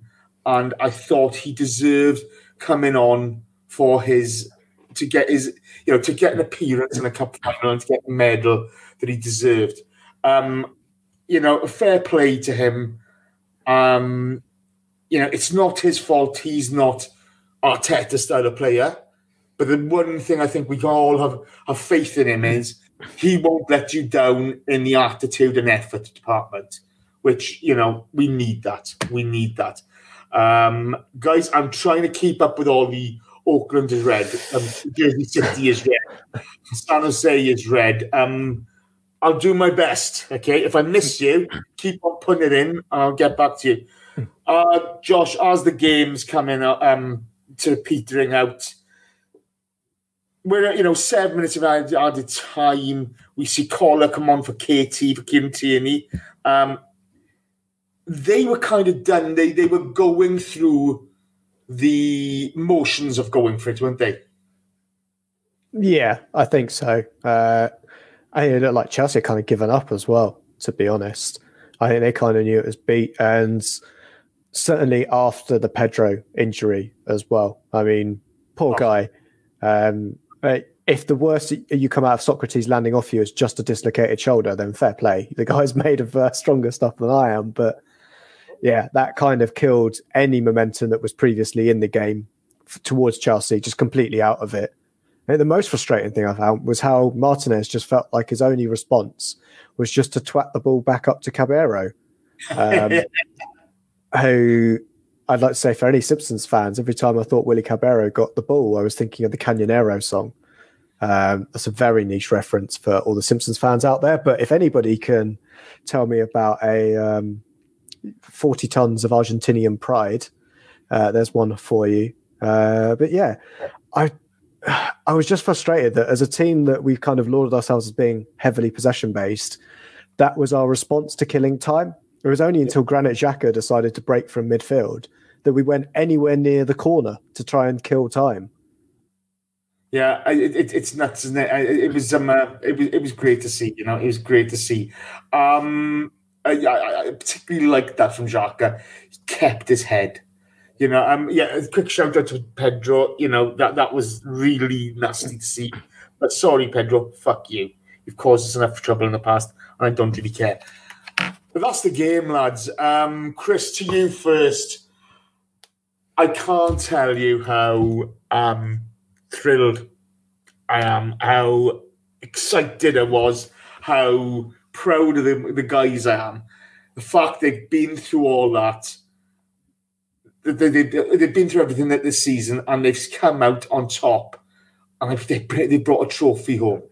They brought a trophy home. And just to put this into perspective, lads, Matt Smith has played zero minutes for us this season and has more winners' medals than Tottenham Hotspur in the last 10 years. Well, also I can beat that. Did you oh, know? Oh, go on, go on. Did you know Pierre Emerick Aubameyang has dropped more trophies than Spurs have won in the last? oh dear. Um, yeah, I mean, like like you said there, Jace. You know, the the thing is, when when when the dust settles, which is not today, that that's not a conversation that needs to be had today.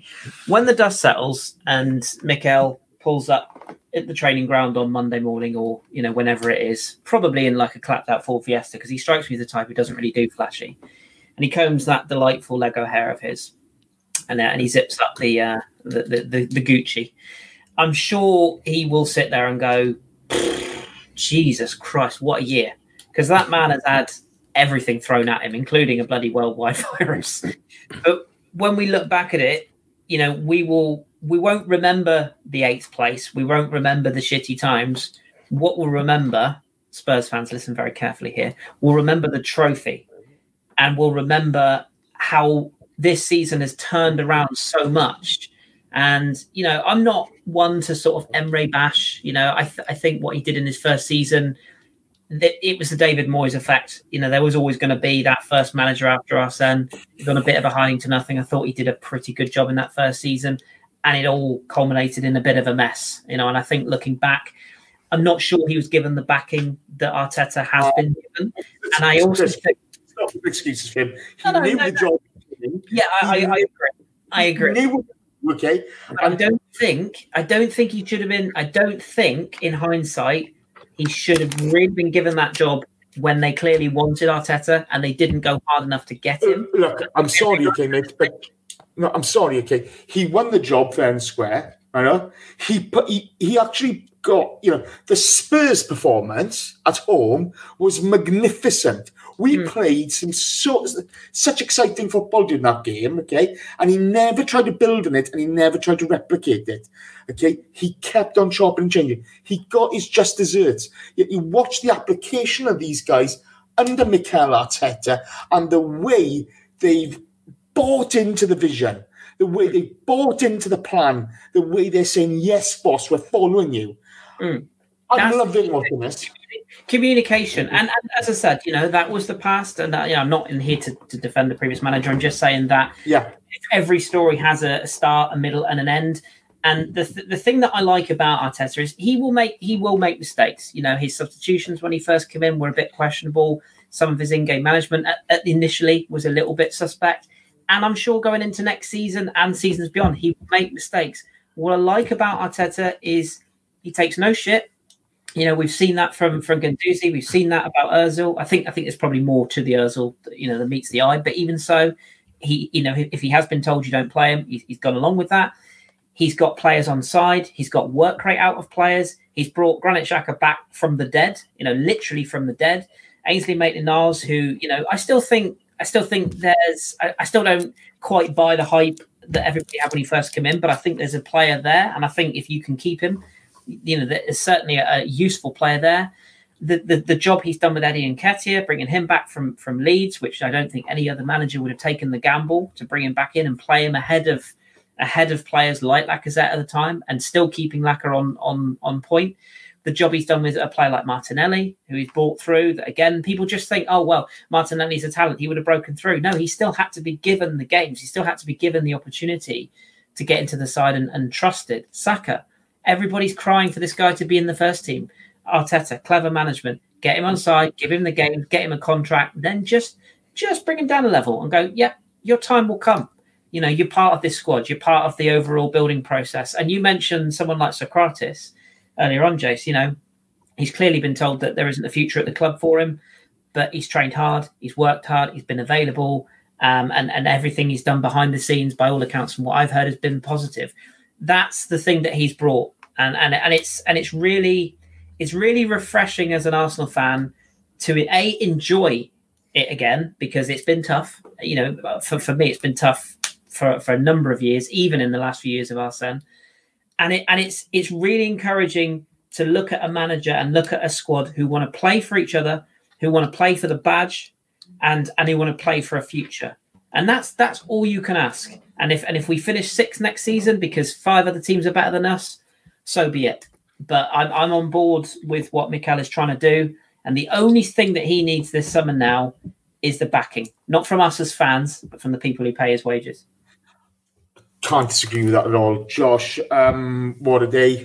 Um, I thought a few of us were pretty confident going into today, but the first 20 minutes of that game, you know, uh, heads are down. What, a, you know, it, it's another step in the series of redemption, isn't it?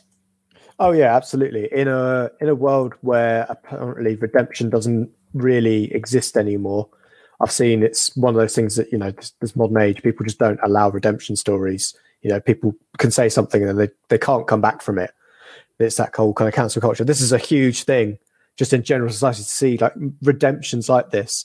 Now, what I would say though, Jace, is was I nervous in the first 20 minutes or the last 20 minutes. I'd say more nervous in those last 20 minutes than in that first lot. Oh, I was bricking it. I, oh, I couldn't sit still. I broke up at least six elastic bands I was playing with at the time. I just go into the toilet every five minutes. I think I'm going to need to get check my prostate after this because, oh, I was just nervous weeing left, right, and centre. I was happy for drinks breaks. Let's put it that way because they were a good opportunity to get it all out. But yeah, it was just such a a mental game. Just I couldn't deal with it. Arsenal just found every single way to get under my skin of nerves. And I think the top it was just the fact how we wouldn't kill that game. It was like Martinez just like, oh yeah, and they just twat it up to Caballero. It's like, no, Come on, you've shown, you've shown for 85 fucking minutes beforehand, you can play it out from the back and play it through midfield. And they've got two less men now, and you're still twatting it up the other end. Just throw it to a fullback, please. It, it, it was we you know we, we were 11 men playing 10 at that point as well that really frustrated yeah. me i just thought what why why you know okay yeah. pop, pop over the top into the middle you know yeah. let's bring people into it. but no, no you... Martinez is thinking, you know what? I don't think a goalkeeper scored an FA Cup final. I'm going to have a go. And I think that's what he was doing for the last five minutes. no, absolutely, absolutely. Um, right, guys. Chris, first of all, I want to talk about two players in particular. Okay? For me, Auba's man of the match. He scored two goals uh, and the winner in a cup final. And he's the. I don't care. I don't care. He's the man of the match. I don't care. But, but, but, in all fairness, a guy who started off atrociously and oh, deserved to be shot at that point, came back, and it's been the story of his Arsenal career under Arteta. He was awful until Arteta got here. The Dubai trip happened. He's got his head in the right place. And to be fair to him, he has been excellent since then. And I thought Dani Ceballos today, he came back after that first drinks break and he was everything I want from an Arsenal player. And this is a guy you, you would you couldn't pay me to buy, you know, a few months ago. But right now, I'm thinking hats off to you, Dani. Fair play, you, you are superb. Chris, talk to me about him, please. Uh, right. Well, I'm going to start by saying I told you so. Um, and and you know it, uh, it's a little it's a little bit of a troll, of course it is. But but you know what? Sometimes You deserve it. You deserve it. you need to give yourself some credit. You know, so I take I take plenty of stick on here, and and it's all you and you and Neil Chimp. Neil Chimp said the same. To be fair, yeah. give, I, give him credit. I, th- I think I think sometimes sometimes you have to look beneath the skin of a player. Sometimes you just have to look at a player and go, actually, you know, then either not in the right system, maybe they're not coached correctly, maybe they're not given their legs. I always saw something in Ceballos. I, I love the way he he always demands the ball. He always wants the ball. He always looks to move the ball forwards where he can. His work rate is is exceptional. The only reason he wasn't playing at Real Madrid was because Zidane didn't fancy him, which you know that's fair enough. That's that's Zidane's personal choice, whatever. He would be in that team otherwise, I'm pretty sure. And you've got to be a pretty good footballer to, to represent Real Madrid. And the fact that, that we got him on on the loan deal, the fact that we had the opportunity to to have him this season and, and sort of see what we were getting, that's exactly why you take certain players on loan because you look at them and you say, right, how have they adjusted? How do they fit? And I, th- I think he's been absolutely fantastic. And, and yeah, I am going to slightly pat myself on the back here because I do remember a lot of people when I defended him, you know, months ago, even before the lockdown, people saying, oh, yeah, now he's this, he's that. And I was like, nah, honestly, under the right coaching, given a bit of time, he will he will come good. And and I think, yeah, the partnership with Xhaka has been really, really good. I'm sure we'll come on to that. But I, I just thought probably like I th- hopefully Josh agrees with me. I thought he was the best player on the pitch today, and he grew into that game and he run that midfield, and and he's got so much more. That's that's what I really like about him. You know, he's a young lad. There's more to give. There's more to come from him, and and I I, I really like him. I really think he's a he's a, a talented, quality footballer, and his attitude has been spot on. I think that's the big thing you've just said there. There's more to come. Mm. At the moment, okay, I'm very impressed with the way he's turned his season around, okay? From what, he- you know, he, a blinder against a bad Burnley side is great, okay? But the rest of the season, he flattered his seed. He was nowhere. The Liverpool game, he was an embarrassment. But he's come back from it. His hmm. game against Man City was magnificent. But him and Xhaka are by no means perfect. But to be fair today, guys, I th- you know, give the guy credit because he's earned it. He's gone out there. He's he's let his he's done his talking on the pitch, and he's Yeah. come back. He'll have been devastated by that first goal. He knows he's responsible, and he's had the cojones to come back from it. Um, Josh, I want you to talk about Emi Martinez because at the end, when him and uh, Auba are being interviewed, and he starts crying, I went to get the tears. The tears started. Emi's crying. I'm crying. I, I up until last week, still, I think it- it's Leno's place to lose. After today, my mind is, you know, you're talking about two players who've changed my mind by performances, attitude, hard work. I was so chuffed for him. I was so chuffed for Emi Martinez. Talk about him, please. Yeah, well, I to be honest, can I go first with Ceballos, man of the match? Then I'll move on. Uh, Martinez, uh, Emi Martinez was, I thought, great. In the as much as I just had a go at him for deciding to try and score a goal in the last t- ten minutes, try and lob um, Caballero constantly with his awful goal kicks. The fact that he was coming and claiming for every single one of those crosses that's something that's going to not only put so much confidence into your defense, but take away from the attackers as well. Because if you think you're going to put in a cross, you're going to try your best. You know, I'm sure when Pedro was cutting back and he's going, right, this is my best cross all game. And you get the opposing goalkeeper just plucking it out of the air. Yeah, absolutely perfect. From He's a lot bigger moment. than He's a lot bigger than Leno, and he uses it well, doesn't he? I don't think he is a lot bigger. Yeah, he's, he's about three, four inches taller than Leno. Oh, is he really? Yeah, yeah, he's Okay. at least three inches taller than Leno. Yeah, yeah.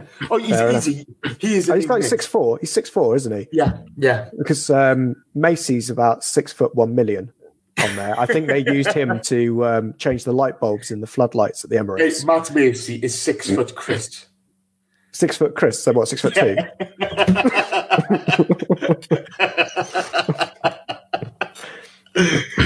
no, I. But yeah, in terms of his performance, I thought he was great. There were some great saves out there. I don't think he was tested too much. But you're gonna have to say that's kind of credit to to our defence in front, Yeah. to be honest, because bodies were on the line there. They were getting chucked in. I think it's one of the reasons why. If you said to us, um, or I said to you, Jace, in January, Dani Ceballos would be throwing himself in front of a shot I'd have laughed. I'd you would have laughed. you would have pissed yourself and you would have called me a wanker and told Oh, me just to yeah.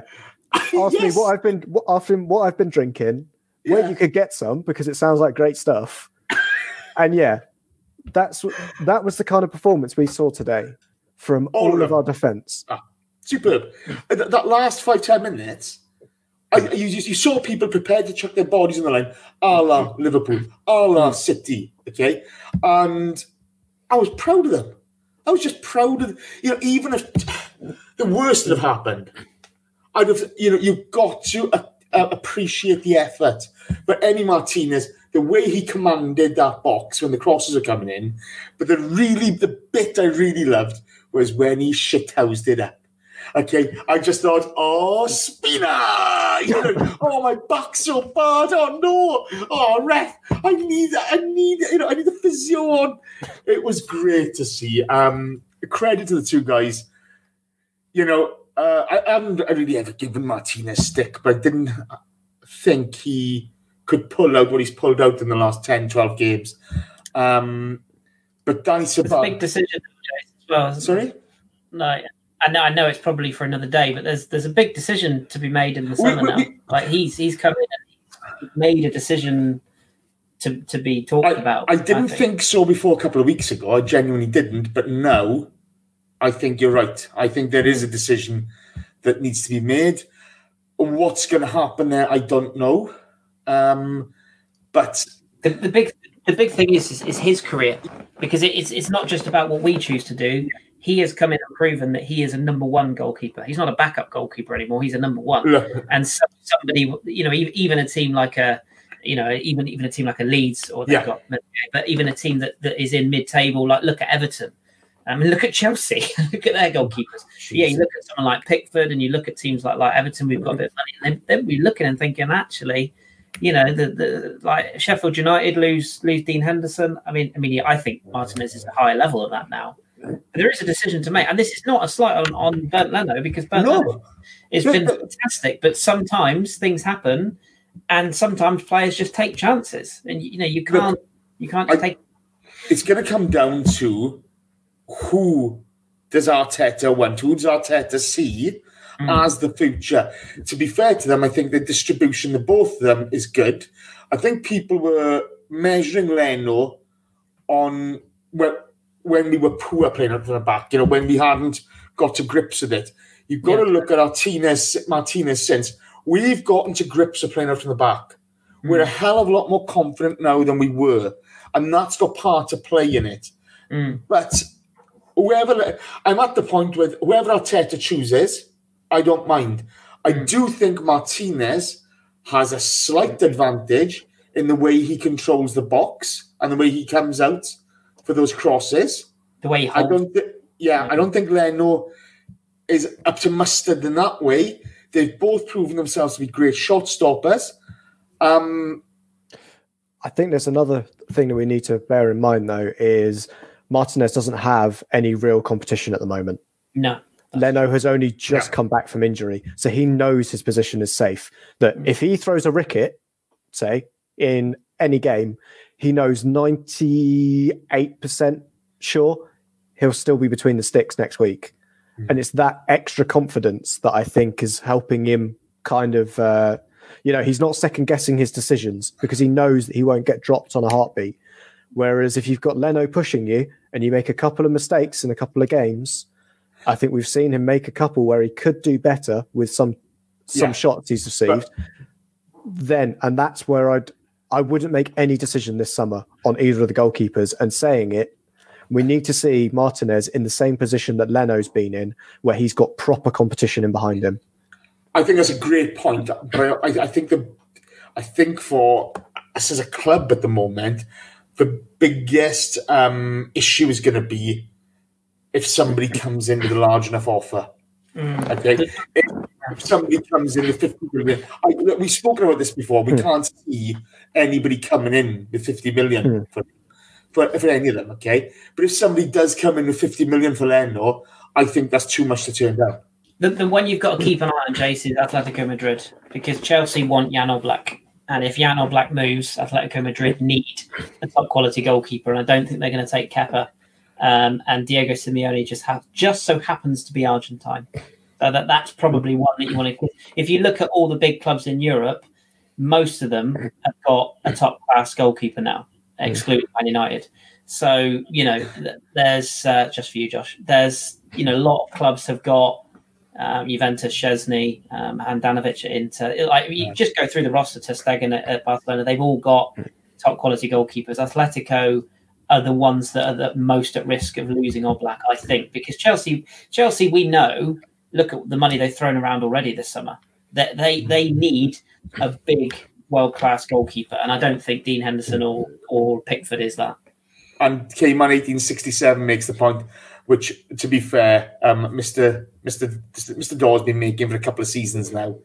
David De Gea is absolutely putrid at the moment. I I would like to say that the word now is completely irrelevant in that sentence. No, no, no, no. Two years ago. Two years ago. I, I did say three years. Three years ago, four years ago, I would said it. I would said it. You've been saying it for years. Uh, If anybody would remember when the Football Hipsters was still a podcast, that's Yeah, yeah. I was talking about it. Still Oh, shit. oh, oh, a bit, oh, a bit. Chat box, chat box. I got 190 likes. Oh. What is 190 not? Come on. It's not fucking 200, is it? No, it's not. So start tapping that like button, people. Tappy, tappy. Let's get going, please. Um, right, we're going to do some questions and we're going to chat some shit for a bit. To everybody listening, um, apologies. The quality of this podcast is not up to mustard. We've been abusing Chelsea fans and just laughing at them. And Someone's just put my trigger word in uh, the chat box as well. what's that? Joe Hart. Oh, oh, don't get me fucking started. Fuck Joe Hart, okay? Um, uh, but we- we just won an FA Cup final, and we're so excited. We're just talking bollocks and enjoying ourselves. And I hope you guys in the chat box are enjoying as well. It's just, oh my fucking god! I, you know, it, this is such a good feeling after such a shitty season. So yeah, um, yeah, yeah. Colo's used cars comes in with. I think we could get Shay Given. He'd do a better job than David De Gea, that's for certain. um, right, so I tell you what, let's start with this one.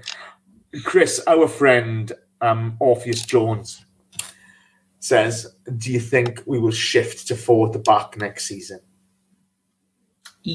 Yes. Yeah, I do. I do. I think um I think we might see a bit of both initially because this is in this weird world that we live in, which by the way, stop the train, I want to get off um, because I've had enough of this year already. But we what we six weeks from the start of the season? I mean it, it's not long, is it? So you know, there isn't a lot of time for, for Arteta to to adjust. Pre-season is going to be really interesting this year as well because I think we're going to probably go back to like the old days where we used to go to like Austria or Sweden. I think I think we're going to be playing sort of Boreham Wood again and a lot of local friendlies. So it'll be interesting to see how much we can glean from that because I think if anything, it might actually be a, a positive because it'll be less about the commercial money making exercises and more about the actual football and the training camps.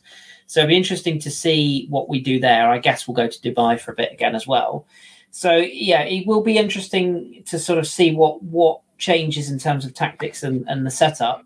We've got William Saliba in in the club now. He's he's begun training with us. So I, I don't think you spend as much money as we have on him, and I don't think you put as much. Um, there's not as much hype about a player if you're not going to play him. Do I think he'll walk straight into the starting lineup? uh, there's questions about him later. Don't leave, leave that alone. Yeah. Leave that alone. Leave that So, alone. so, so with him with him coming in, I'll leave it leave it there. I, th- I think he's probably going to be potentially one that we look at. It'll also depend on who we move out. You know, I think Sokratis will will be allowed to leave if the right offer comes up. It- There's also been talk that he's quite happy to stick around and be backup. If that's the case, keep him. You know, if he's happy, then you keep that experience. Um, Mustafi, I don't think we will sell now as much as anything. You know, we all know with, with Shkodran, there's always going to be an error in him. That's the type of player he is. But fair play to him. He's, he's come back stronger. But with his injury, I think that rules out selling him.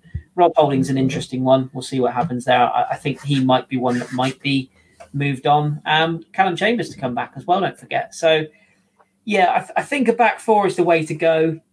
Um, but it, it just depends. Uh, and and Tierney's clearly a proper left back. Bellerin, we're still working on him getting back to his you know his his his strongest suit, if you will. But there were signs of it with that run today.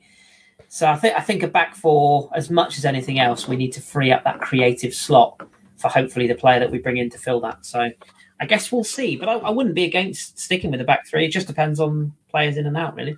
I'd, I'd, I'd like to go. Pre-season. For, so, so Sorry, I was going to say pre-season, Chris, is uh, now a total of four weeks because we have now, unfortunately, qualified for the Charity Shield, which I Oh. think is at the something stupid like the 28th of August. Yeah, yeah, and and I guess do we go into the Europa preliminary stage or do we? No. go Nope, no. we are in it proper. Would you like to know who has to qualify for Europa League because of our Tell us, results? Josh. Tell us, Josh. Is that It- Milton Keynes team It might be some team from from, N17. from Middlesex? Oh, their fantastic. their pre-season started two days ago now, apparently, because of the uh, because of Europa League qualifying.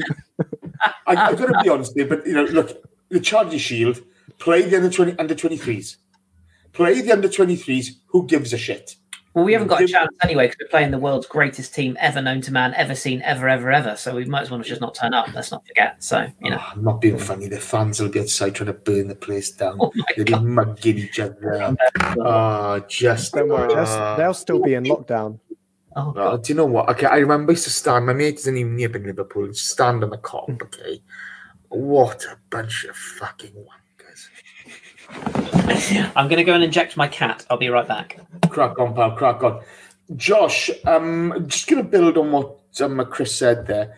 So we've got enough defenders at the club. We need to jetson and couple and get some value in for them. But how important are the midfield signings going to be to enable us to do that? Oh, massive, without a shadow of a doubt. I think it's been the subject of every podcast since Arteta came in was this is a very functional midfield we've got at the moment. Uh, It was a midfield built by Unai Emery, who clearly didn't want to play through midfield. Uh, is the nicest excuse I can give him. He didn't know what to, To do with the midfield. Oh, it's the same as Jurgen Klopp, to be fair. Um, sorry, sorry on that one. Yeah, we we need to see what kind of midfield midfielders we can get in now that you know the the season's kind of finished. We know where we stand in terms of what we can offer players. You know, in our worst ever season, we won a tr- we've won a trophy. Imagine that worst ever season Ah, in some teams' best ever seasons, they don't win trophies, and we've got what? one. I, do you know what gets me when, when we were asked this? I, oh, well, Hmm. what, what will your season be out of ten if we win the FA Cup? Hmm. I, I, oh, it's a seven, and it's a seven. But like you said earlier on, right now it's a fucking twenty-five million out of Oh, ten. I remember the pelters I got in the chat box for saying it'd be a ten if we won the FA yeah, Cup. you did. Yeah, Yeah, go Yeah. on, come at me, Oh. bro. That's all I'm saying. Come at me, bro. what, what a feeling! What a feeling! Yeah. I, I can't tell you how how utterly overwhelmed I am by that performance from Hmm. that bunch of players who've been through so much. You know, redemption is everything. Um, I'd say you know. Sorry, James. I was going to say, you know, when this is something that you see in like the Far East, when they drop pottery, they repair it with solid gold. That's what a trophy's done for our season. is we've just Oh. kind of just Emery kind of came in, smashed the pot, and then Arteta's kind of got all the pieces together and has just put this lovely little silver inlay into it, and that that's what the FA Cup has done for our season. And yeah, fourteen FA Cups. That's now what two ahead of anybody else. Yeah, two ahead of Uh, and now we've got Community Shield. I'm pretty sure we've got the most Community Shields for what that's worth. Probably Oh, I don't nothing. be fucking with that. But you know what gets me is um, Emery smashed the cat. But it's, it's like a little kid in front of his mum. Yeah. It wasn't it was him. It was him. Yeah. oh, it was like Vanovich with the Russian Oh, Cup. If anybody saw that, one who makes a trophy out of fucking glass? I just, I, I, um, yeah. Apologies for the quality of today's show, guys. Um, let's be honest. You don't. You, I just, I just can't get over how great that was and how, how good. You know, the, the last time we beat Chelsea, I expected us to win. I don't know why. I just had that feeling. But today, I expected us to win, but I did, ex- I did expect the worst. Do you know? Do you know what I mean? So it's, it's just such a good feeling. Ah, gonna say, as negative as I was, I knew we weren't keeping a clean sheet. That's basically. I was like, I don't want to say we're going to lose. I'm just going to say we're not going to keep a clean sheet. And as soon as we conceded after five minutes, I was like, oh. To be fair, I said this was going to happen.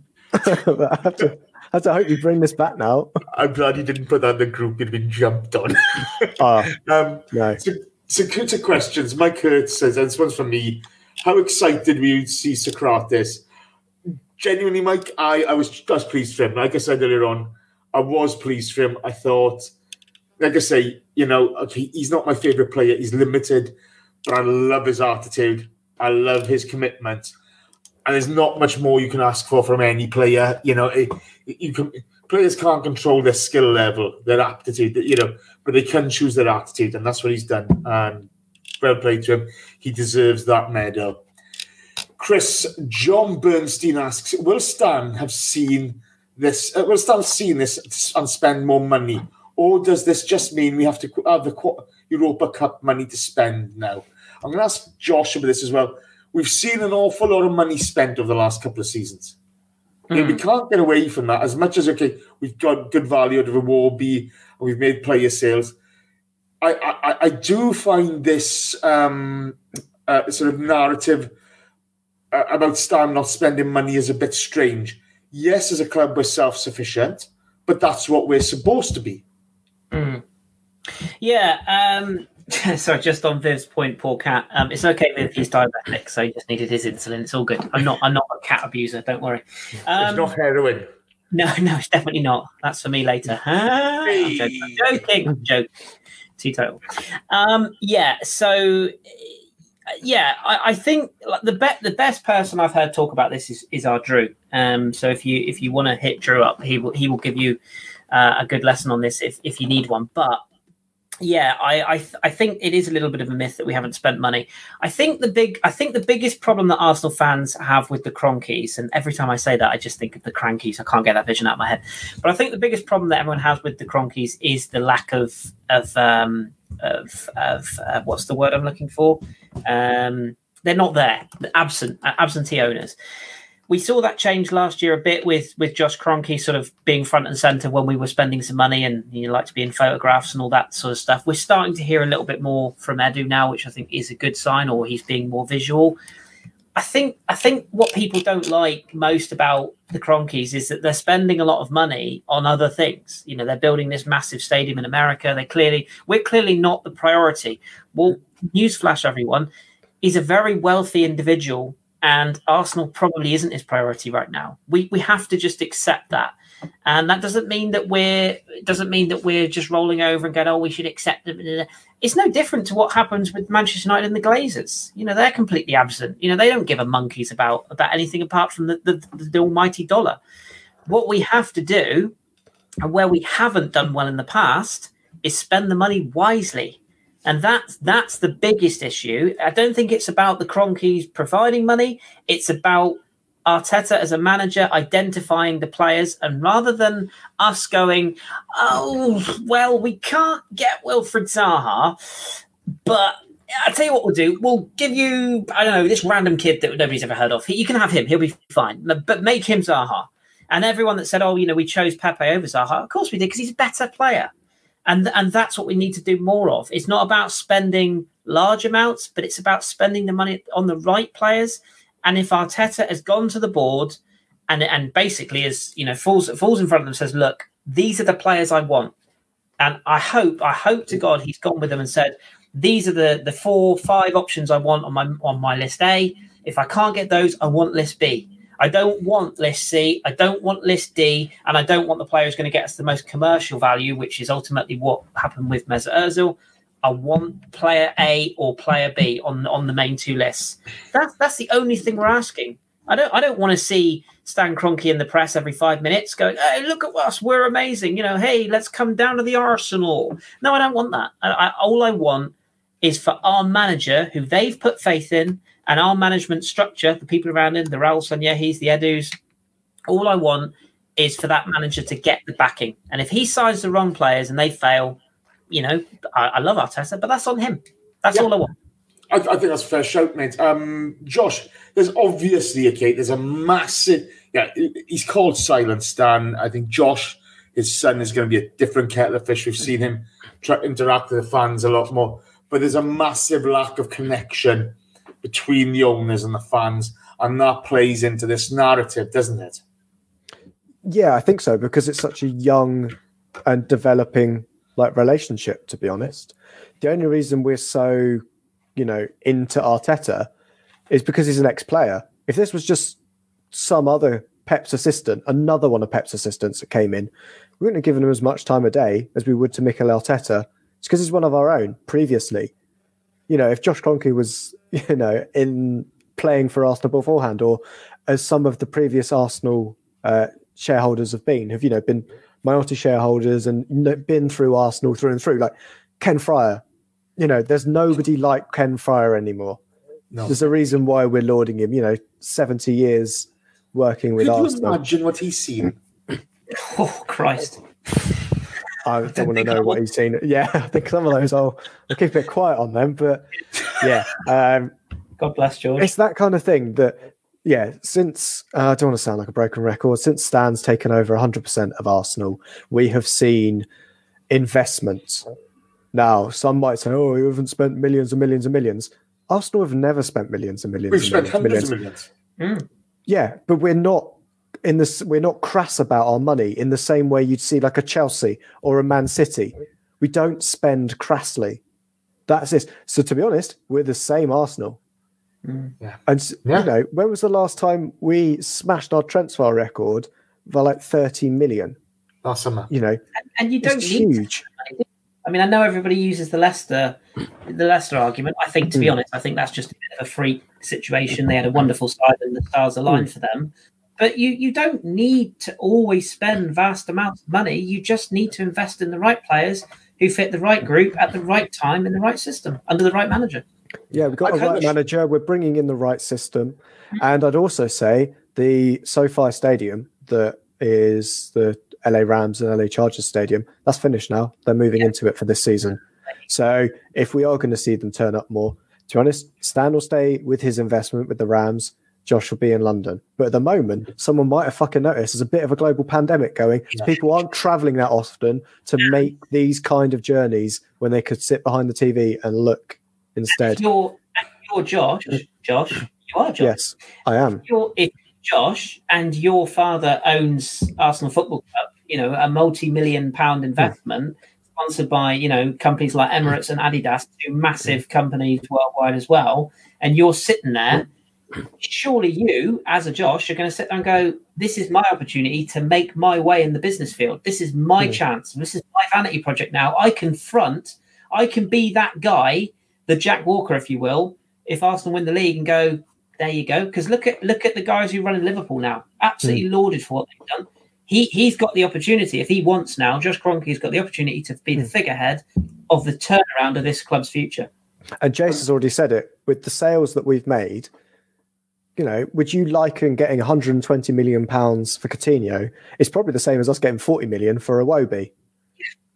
In that kind of our ability to sell is getting quite good, and how we reinvest that money wasn't actually that bad. If you look back at it, you know, 40 million got us what Martinelli and uh, David Luiz for that. That's not bad to get those two players.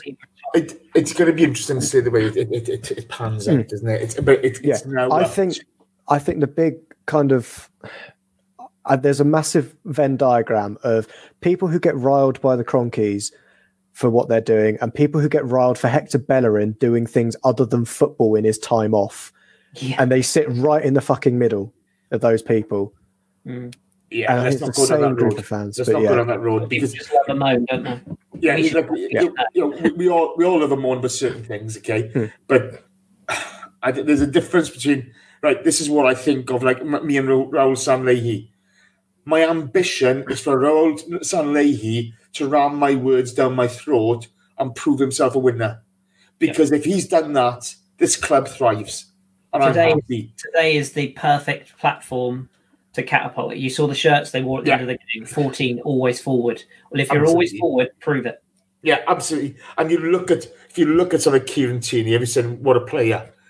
But another roller coaster season, out injured for long periods of time. Do you know what I mean? There- there- there's a story here, and uh, you know these boys are living it, and they've come out on on top after a, a very difficult season. So We'll, credit we'll to never, we'll never have a better opportunity, Jason, to, to springboard. Look at the academy. Look at the play. Look at the young players we've got coming through. Look at the the opportunity that we've got. You know, we'll, we'll never have a better opportunity. And I'm not talking about us, hmm. you know, winning the league next year or anything stupid like that. Every step at a time. The next step is get back among Europe's elite. The next step has got to be that Champions League qualification. If we can finish higher up in the you know in the league as a result of that, or potentially even win that Europa League, fantastic. But you know the time to build is now. We've got everything in hmm. place to build. We missed our opportunity after 2017. Yeah. We missed our opportunity after 2015. Okay, when you know it's just Cech coming in. Mm. Come on, you know God love you, Arsene Wenger. Nobody loves you more than me. But what the fuck were you thinking? Mm. You know, and so this is where we need to kick on from. I totally agree with you. Um, Josh, I'm going to stick with you. Um, on two three five one hundred asks. Does anyone think that the merest possibility of Coutinho, Coutinho joining Arsenal is a bad thing? And ask us all that. Let's kick off, Josh. I've kind of flip flopped on this one. It's Oh. very annoying. The Oh. thing that's happened oh. is, I think the amount of times that you know what Coutinho has been mentioned, the Stockholm syndrome of it has made me decide it's a good idea. To a point, I'm not sure why. I can't. I've convinced myself it's a good idea. There's no basis to this other than people just keep saying Coutinho's coming, so I've had to decide that it's a good idea he's coming in to stay positive. Um, I've kind of. It's difficult. It depends where he's going to play. If we sell like a, I know, right, Jace. This is the problem that I've had now. if say Lacazette goes and we play Aubameyang through the middle, can I say Coutinho as a left winger? Maybe. The other problem I've got is I haven't seen him at Barcelona and I haven't watched him at Bayern Munich. So I don't know if he's still the same player that every time that he gets the ball within about 40 to 30, 30 to 40 yards away from goal, he decides to take a shot and knocks out a child in row Z. And he does that about eight or nine times a game. But then don't worry, because six times a season it goes in the top corner, and that goes into a compilation by, created by a poor, by like a thirteen-year-old in a dark bedroom with only a black light giving the only light he's ever seen, and with a theme tune John Welsh created. That's not fair. Ah. Come on. I know Okay, he's, fine. he's being And- totally fair. He's being Yeah, totally fair. totally fair. And then it's a drum and bass remix of a remix of a remix that's then been put through an auto tuner, and everybody says, and then that video is called hashtag Coutinho, welcome to Arsenal. So That's what we'll see. basically, you're, you're That uh, uh, there's nothing to say that if you go to my channel now, you'll see that exact video created by myself. But we're making it as we speak. that if Coutinho is still the player from Liverpool, no way do I want him. But if he has suddenly decided that you know what, there's a chance I might be able to play a pass here instead of shooting, and I'm 40 yards out from goal, then maybe he should join the Arteta revolution. But otherwise, no, thank you. But that's what I'm convinced is that unknown that I don't know if at Bayern Munich and Barcelona he suddenly decided that he didn't fancy shooting from 40 yards out. I I slightly disagree with Josh on this one. Come on, Um, then, Chris. you come do, on. you do want them, and you, But- you enjoy watching. No, no, Hey, hey, hey, hey, Chris, Chris, Chris, be aware. Yeah. If you're not as entertaining as Josh was with that, Oh, well, you, I mean, you are getting absolutely hammered. Oh, I'm, I'm out. I can't match that. I can't match. I can't match that. That's that's Josh's moment of the season right there. That's in his YouTube highlights that we're going to produce later. Danny will be busy on that one. Um, no, I, I just I just think that if you we, we're probably going to if we're not going to ship our most creative player out of the club this summer, he certainly isn't going to play for us again. So he's just going to you know. Maybe hang there's another question about him later, so leave Yeah, that to the so so let's assume he, he obviously he's not in consideration. The one thing this team lacks is a bit of creativity and a bit of unpredictability, and that is one thing you'll get in Coutinho. And the one thing that I slightly disagree with Josh on is that I would take the Liverpool Coutinho because when he was at Inter, which is a, another club I follow quite closely, when he signed for Liverpool, both I remember but John and I both going, well, that ain't going to work. No fucking chance. Because he's lightweight. He was hugely lightweight. He's very diminutive, very small, but he was just a very lightweight player. You could shove him off the ball. Didn't have a lot of composure to ride a tackle. You know, roll around on the floor. Like wasn't it? Just wasn't that a good a good player for that. He went to Liverpool, and I he proved me wrong in a lot of respects because he actually drove that team on, and albeit albeit he had Luis Suarez as a foil, but we've got Aubameyang, and that's the part that kind of excites me. I do take Josh's point; he does does like a shot. That's been coached out of him at Barcelona to a degree because of the way they play, um, and by all accounts, he's been fairly decent at Bayern, albeit not having a huge amount of chances. I don't think he was, you know, he was more of a substitute, but he, he did all right. You know, he, again, speak to Drew about that. He, he- he's playing the strongest team in Germany. Exactly, exactly that. So I the, the only thing that worries me about this deal is the guy behind the deal. That's the only bit that worries me. You know, it's almost like he's being farmed to us. If Arteta likes him and and the money's right, I mean, if we can get him on a loan deal, you know, I'm all over like like a tramp on chips. If it's about a fee, uh, I'm not so sure. Um, and again, unfortunately, it appears that, that Guendouzi has, has burnt all his bridges. If he goes uh, and, and we can get sort of some of the fee knocked off, fair enough. So I don't know. I, I just I just think if you're looking at creative talents that we could bring in this summer that are proven, I'm not talking about the the raw, you know, raw players around Europe. Um, that there's there's there's ten a penny of number tens or creative midfielders in, in Europe, and not a lot of them are not proven at top clubs or in the Premier League. Coutinho is both, and he's played for for four massive European Oh, clubs. oh, oh, oh, whoa, whoa, whoa, whoa. He's hardly proven at Barcelona. They couldn't Yeah. wait to get him out the door. He's hardly proven at Bayern. They don't want to keep him. But he's proven at Liverpool. You can't argue with that. And, and I would argue that we are now where Liverpool were then. Look, let's We're get not, some. we're not as big as Barcelona or Bayern Munich. We're Yeah, tier but below he's- that. He's got no sell-on value to us. Okay, hmm. look, he's he's getting older. He's an overpaid show pony who hasn't done. You know, he, he- he's not made a difference in any of these teams he's played in. He's just been a decent addition. He's not been a match winner for any of them. So why are we going to spunk money, which offers us no value, on him when we could get invest in the Salibas of this world?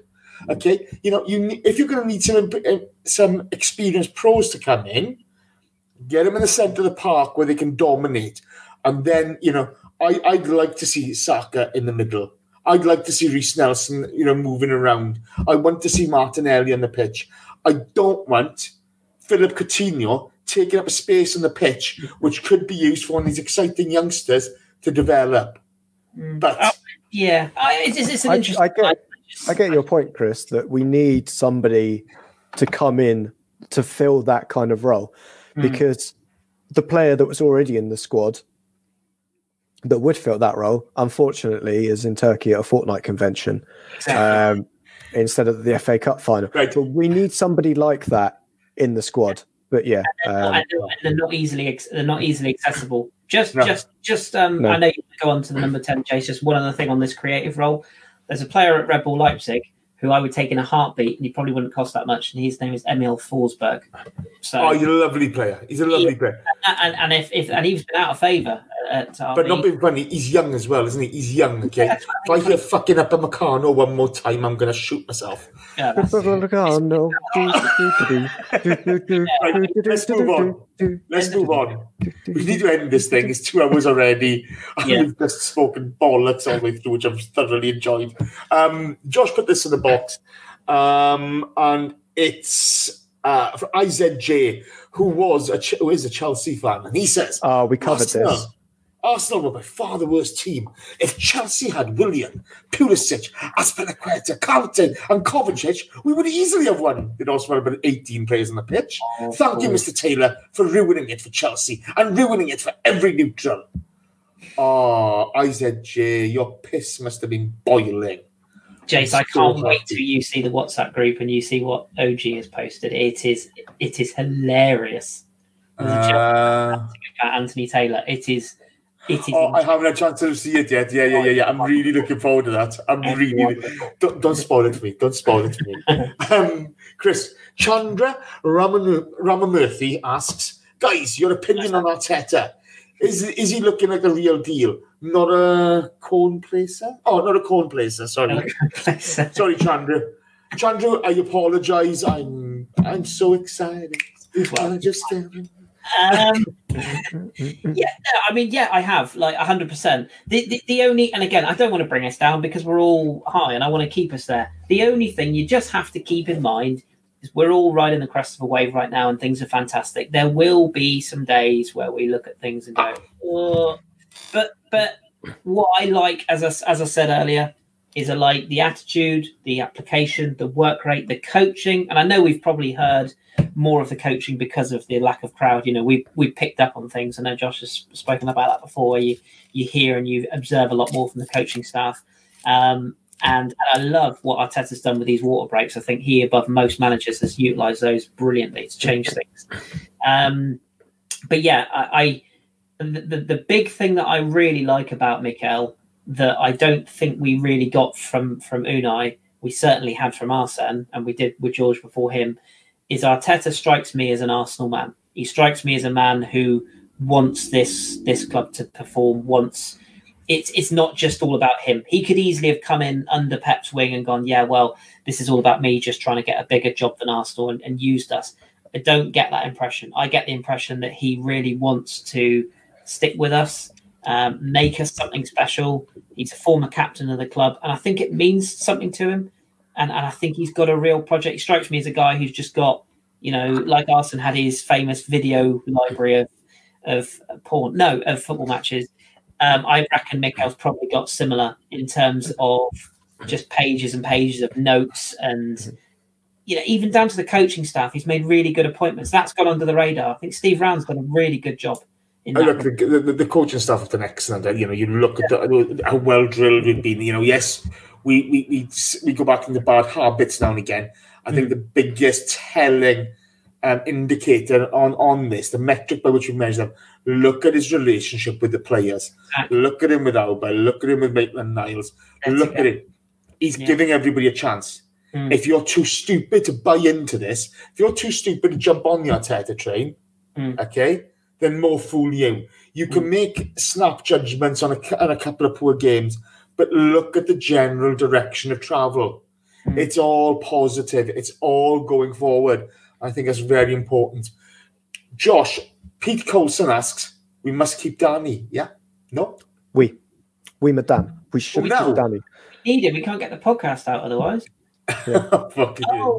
that is No, smart. not that one, Mr. Ceballos. Oh, okay. So, what's the maximum you spend on him then, Josh? 22 million. I think that's the amount. I think that's the amount that I think we've already negotiated. Um, to be honest, gotta be I think honest with you. 22 million is about that. To be honest, I would, I'd probably take 40.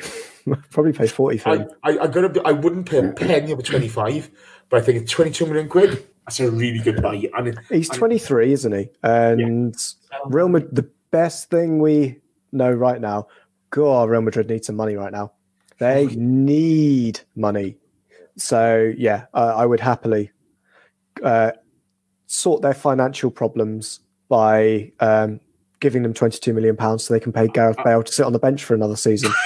So that's it's so good to see. That'd be funny. We could actually um, uh, pay it over 10 years like they did for Anelka, you know, but hey. Chris, Chris, Chris, Chris, Chris. K-Man 1867 asks, question for Chris, he says. Question for Chris, especially for you. I want to tell you I was feeling that way too. Um, what does Saliba bring to Arsenal apart from being a unit? Yeah, he's a big lad, isn't he? Yeah, I I think a lot of people didn't realise when when you say, "Oh, he's six foot four, people just go, "Oh, he's six foot four. And then you see him in the flesh, and you see how big he is, and he's up there with David Luiz in terms of stature. Um, yes, I. What what does he bring? Well, I mean, we've we've gone over it in fairly good detail recently, but what he brings is a physicality with a bit of finesse. He brings a he brings a style that I think will suit Arteta down to the ground. He's a ball playing centre back.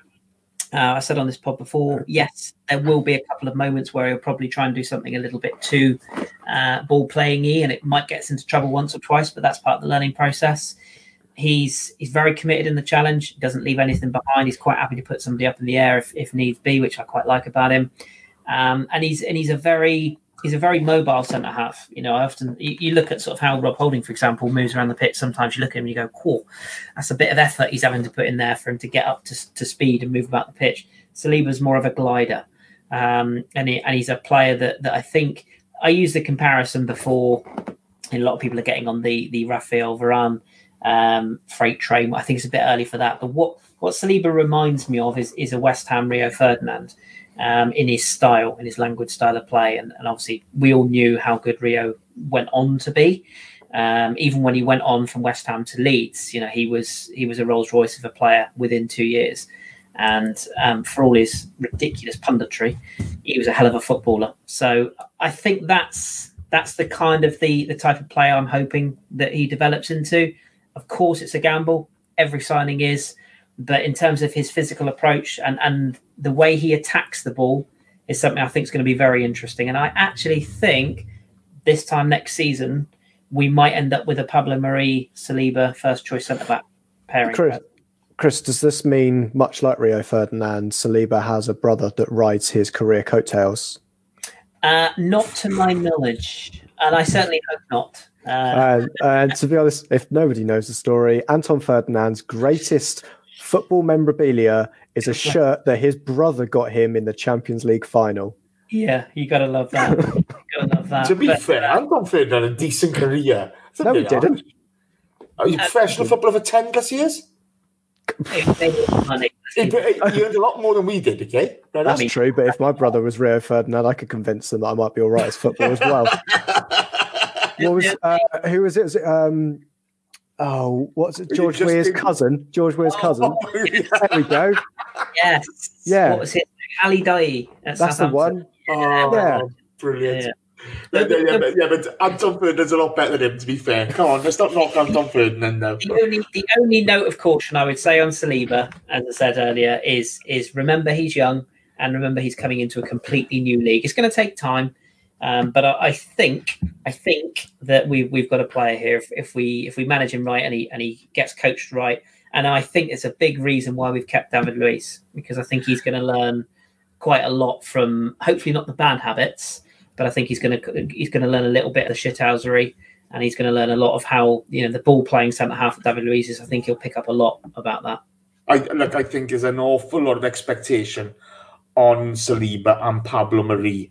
And bearing in mind, Pablo Mari's been a journeyman up until the last 12 months. Um, I'm not going to put too much expectation on him. I'm glad we're keeping Mustafi and, and Luiz. Um, I think Chambers may have a big part to play. Mavropanos, I see it as the dark horse in all this. I genuinely see Mavropanos as a dark horse in all this. With his pace, he could become a real player if he gets the necessary game time in Germany. But let's hope they all do well. He'll, he'll make us some money if nothing else as well with the new contract. So I, I'd like him to become a first team. Why why go and buy, buy players if the ones you've got do yeah. well? yeah, You no, know? you hopefully, yeah, yeah, Yeah. hopefully he goes Yeah. and plays really well and comes back. But Um, if not, at least we've protected his value. Which is something And why scout players when you just buy the ones you already know? Thanks, Fenders Yeah. and Pat. Moving on. Moving on. Um, Bavia John. So 22 million to 25 million is the most we pay for Dani Ceballos. We answered that. Um, John Bernstein asks me, Jason, are you happy about the Sean Fitz, Fitzpatrick signing? I'm not a Turk. And when I say Turk, I mean somebody from Llanelli. Rich Williams is listening, that's you, mate. So I don't care. It's a rugby question, right? And people from Llanelli in Wales are called Turks. So there you go. A little I bit call of it- Call them knowledge. Nobody cares. Nobody cares. um, the Col- uh, I'll answer the next one. The Colts on uh, the Colts on asks, does this FA Cup win encourage players to come to Ars- the Arsenal? Yeah, I think it does. I think Europa League.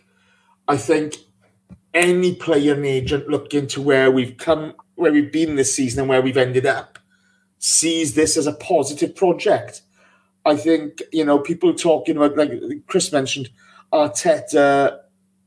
Seen this as a stepping stone. I don't think he does because I don't think you know he sees it that way. I think he may see us as a four to six year project for himself, and then maybe look on. But in that time, he'll want to do something special. So yeah, I think this when you look at Auba's face, you look at the players in that squad, you look at their faces today. That was special. You look at the how excited us three have been. You look at how excited the chat box has been. It's been magic. So let's let's ride it and hopefully we can just you know get the right people in. Bloody enjoy it. It's been long enough. Absolutely. Um, who's next for the question? Uh, you need to ask me one if that'd be nice. Yeah. Josh. Otherwise, I'm going to continue dancing to the Americano. So, I'm- I'm- however I'm- you say his name. Oh, you can move. I'm kind of you move like Jagger. Americano. Do do do do do do do do do do do do do do do do do Americano. I'm not Viva Arteta. Viva, viva Arteta. Right.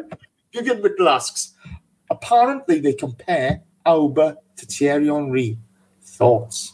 It's, it's getting close, I think, to his legacy. Ooh, ooh. The thing, the thing TT has got over Auba is a few more medals in his cabinet for the Arsenal. Start winning us trophies, more trophies, and yeah, yeah, you get into that legacy. I'm not going to bat around it. Tell you what Thierry Henry hasn't got that Auba's got.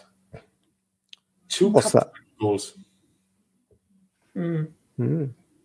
I I think he's got. I think he's got a little way to go yet. If I'm honest, I yeah, yeah, yeah. Look, Yeah, he's got a little way to go. actually won games for us. You know, on his own, Mm. uh, the longest period of time. Henry's up Um, there.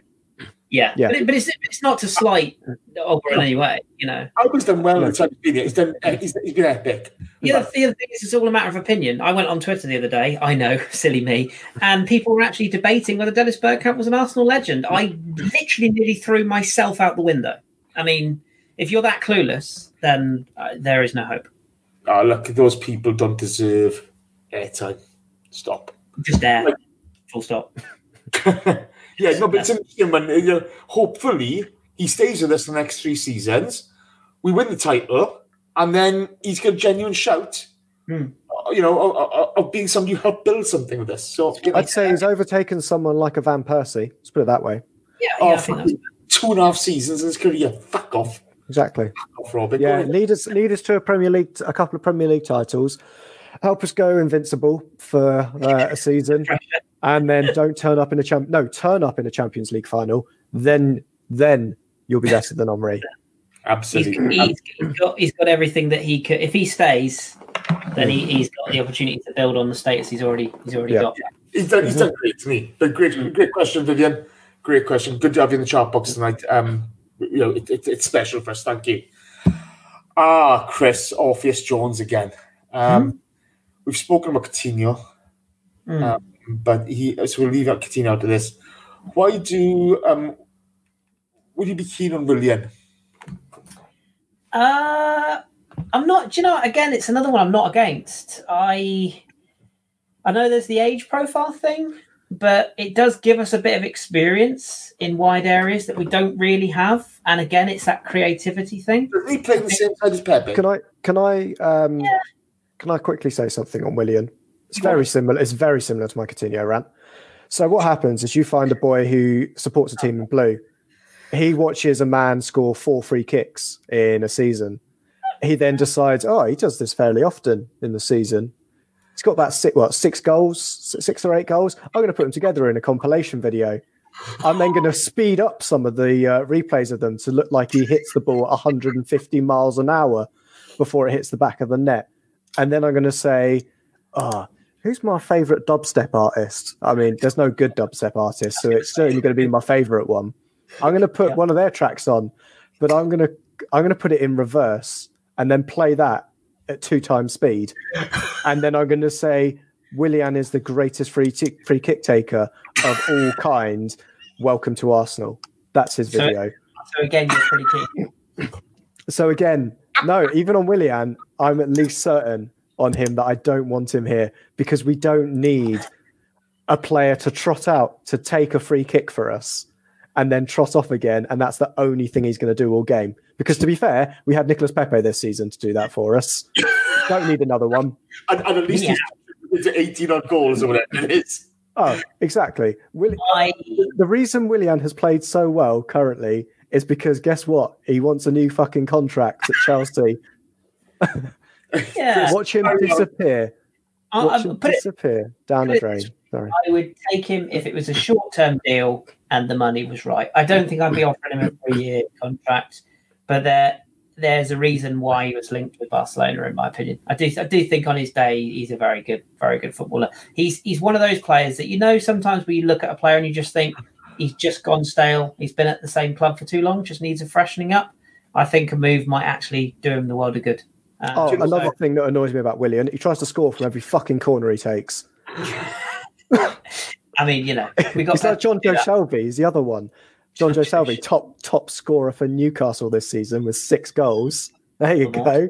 It's another dire state of affairs. Gets me is I, I, I think the three-year deal I think is a little bit perverse for Williams. So I, I, I would stay away from the three-year deal. But if it, if it was a one or a one plus one, probably. But again, it comes down to who's on the table. If there's there's better options, not being funny. then you know, we, we need to keep Balogun, okay? You've got you've got Nelson, you've got Saka, you've got Martinelli. We've got enough talent out wide. Hmm. We've got enough talent. And if we keep, if we do keep Auba, because there's a question about that. Oh, hang I'm not sorry. Somebody asked about Auba. If we're going to build a future around Auba, is he going to play up top? No, he's not. He's going to keep him on the left. well, He's- that he's- on Laca, doesn't it? Well, no, not really. Because I think Eddie, or they'll try to bring in a centre forward if they if uh, uh, Laca goes. He's not going to play Albert up top because he doesn't like that. You know, he he wants a hold up man who's going to do other things. But I'm not sure. about.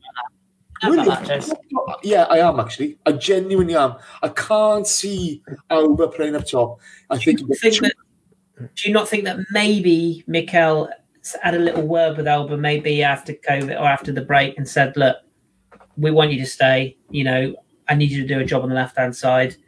Truth is, we're probably going to look at moving on one of the centre forwards. Do a job for me for now, and next season we'll." Because he, you know, I, I just keep going back to that comment after the game. I want to build this team around you. You don't build the team around a left winger. Real Madrid with Cristiano Ronaldo next. Yeah. But Sorry. Sorry, there's one. Canaldo. Canaldo, yeah. Um, You know, yeah. you know, Auba is not a hold up merchant. He's not somebody who does the things that Mikel wants. You know, they're playing almost an, an eight, aren't they? You know, you, Lacazette's playing almost an eight. On a you- fluid front. Yeah, I just think he sees the value, a la Liverpool, Salah, Mane, of those wide But that's, yeah, that's a great. That's a great example because Firmino is is is the Lacazette, but Lacazette's obviously far better and doesn't look like a. But this- yeah, anything like that. Um, and yeah, I think you you should. Yeah, I think I, I think you you essentially you want Pepe and Aubameyang almost to be switching wings, don't you? Switching sides all the time. But if you but if you get in Pepe, uh, Pepe, if you get in someone like Willian, then for me that that says to me, well, then you've got to move Aubameyang inside because as much, God love Eddie and Nketiah, he's not getting you 25 goals a season. He's not winning you a cup final against Chelsea, is he? but neither is Lacazette at the moment, who's a far more experienced player who has had, had big goals in the past. I just think that that centre forward role at the moment is redundant for us unless he can bring in a specialist who he, he, he does everything, you know, ticks all those boxes, which is going to be a struggle to get. You'll have to pick up somebody young and see hmm. the potential in them. But I hate- you I hate saying this, but imagine Jamie Vardy in this side now. Hey, I hate myself for saying it, but imagine him as a centre forward in this team. Jesus. I know. I. I we need to concentrate on Martinelli, Saka, Nelson because Yeah. that's where the value is for us. But, but remember, they're young. I mean, we need to rotate. Martinelli's not going to see football this this calendar year. Um, Saka is, you know, obviously still developing, and, and you need to bring him in and out. And especially now, don't forget, you've got the Europa, so you've Yeah. got you probably don't need to loan out ESR, for example. You probably don't need to loan out Nelson because that's when they're going to get their games. you can probably guarantee um, Balogun Yeah, six games. Here Yeah. you go, Bella. You're six games. You know, between the cups and that, there's six big games minimum. You Mm. you do well, we play you. It's as simple as that. Yeah. That's Um, Martinelli. Oh, and- and we can get rid of um, Eddie and Ketia as well, please. Yeah, Because he had another moment. He had another moment today, didn't he? oh, leave Eddie Nketiah alone now. Stop it. Stop it. No. Be it. No. Be it. Cac, Cac just makes a good point in the chat, by the way. I completely agree, Cactus. Odsonne Edouard of Celtic is a player I'd have a little sniff at. Is that because he's French? Yeah. How do you know? Sorry. No, what wide or centrally, so he can rotate. So if you bring in a player like that, he can naturally pull out to the wide and pull in. And you say to him and Aubameyang, you know, it doesn't matter where Sky Sports put you on the team sheet. You guys just float between both sides. That's I- a player to look at. I think that, that like you said, that fluid front three is going to become a real thing for us. Mm. But I think then the midfield three is the biggest area. And on to, the next, the key area, isn't it? Yeah. uh, on to the next question. Carter Stage asks, so you're both going to answer this, lads. Um, who would you choose if we're unable to get Partey? Hmm. Chris, start with you first. He can't be French. So, sorry, who would we choose if we can't get him? Yeah. Yeah. So you need a robust B2B Hmm. who's got good technical ability, who's dynamic. Hmm. Come on, Chris. You're the man. Tell Uh, us. Aaron James Rap. No, I'm joking. um, that's just for you. Um, just because I like to see your face. Look at that little face. Look at him. Um, and he can't. You say he can't be French. Well, that's my market. I mean, you're asking me to pull somebody out now. I don't even. Um, uh, I mean, but, I mean, based upon based upon the the sort of what you're looking for in that type of area. I think the, the two that stand out, actually, they are both French. One is is Abdoulaye Doucouré at Watford, who is like- Premier League, Premier League proven. Is probably fairly cheap um, because you're getting him from a relegated side. Um, and of course, Watford's training ground is on the back of ours, so we could just hop over the fence. That's ideal. So that's probably one I'd have a little look at. Um, and I, th- yeah, I think the price wise, he fits the bill, and he's big and physical. If you're going to go down a slightly different route, where you're looking at more of a sort of a player who can do the defensive work, a la more of a Flamini, shall we say, like you know, who's a bit more dynamic but likes a bit of shithousing. Um, uh, see, the trouble is the player I pick out is not affordable, and that's Eduardo Camavinga, who's at who's at uh, Rennes at the moment. Um, but he's, I think he's going to command a, a huge fee from one of the big. groups. Who's Houssem Aouar is another one I'll have a look at at Lyon. Who's Who do I need to have a word with to bring this price down? Who, do you, who for who? The boy that you like. Camavinga. Who would you have to work with to get the price down? Did you say? Yeah, I'll go and give him a call now.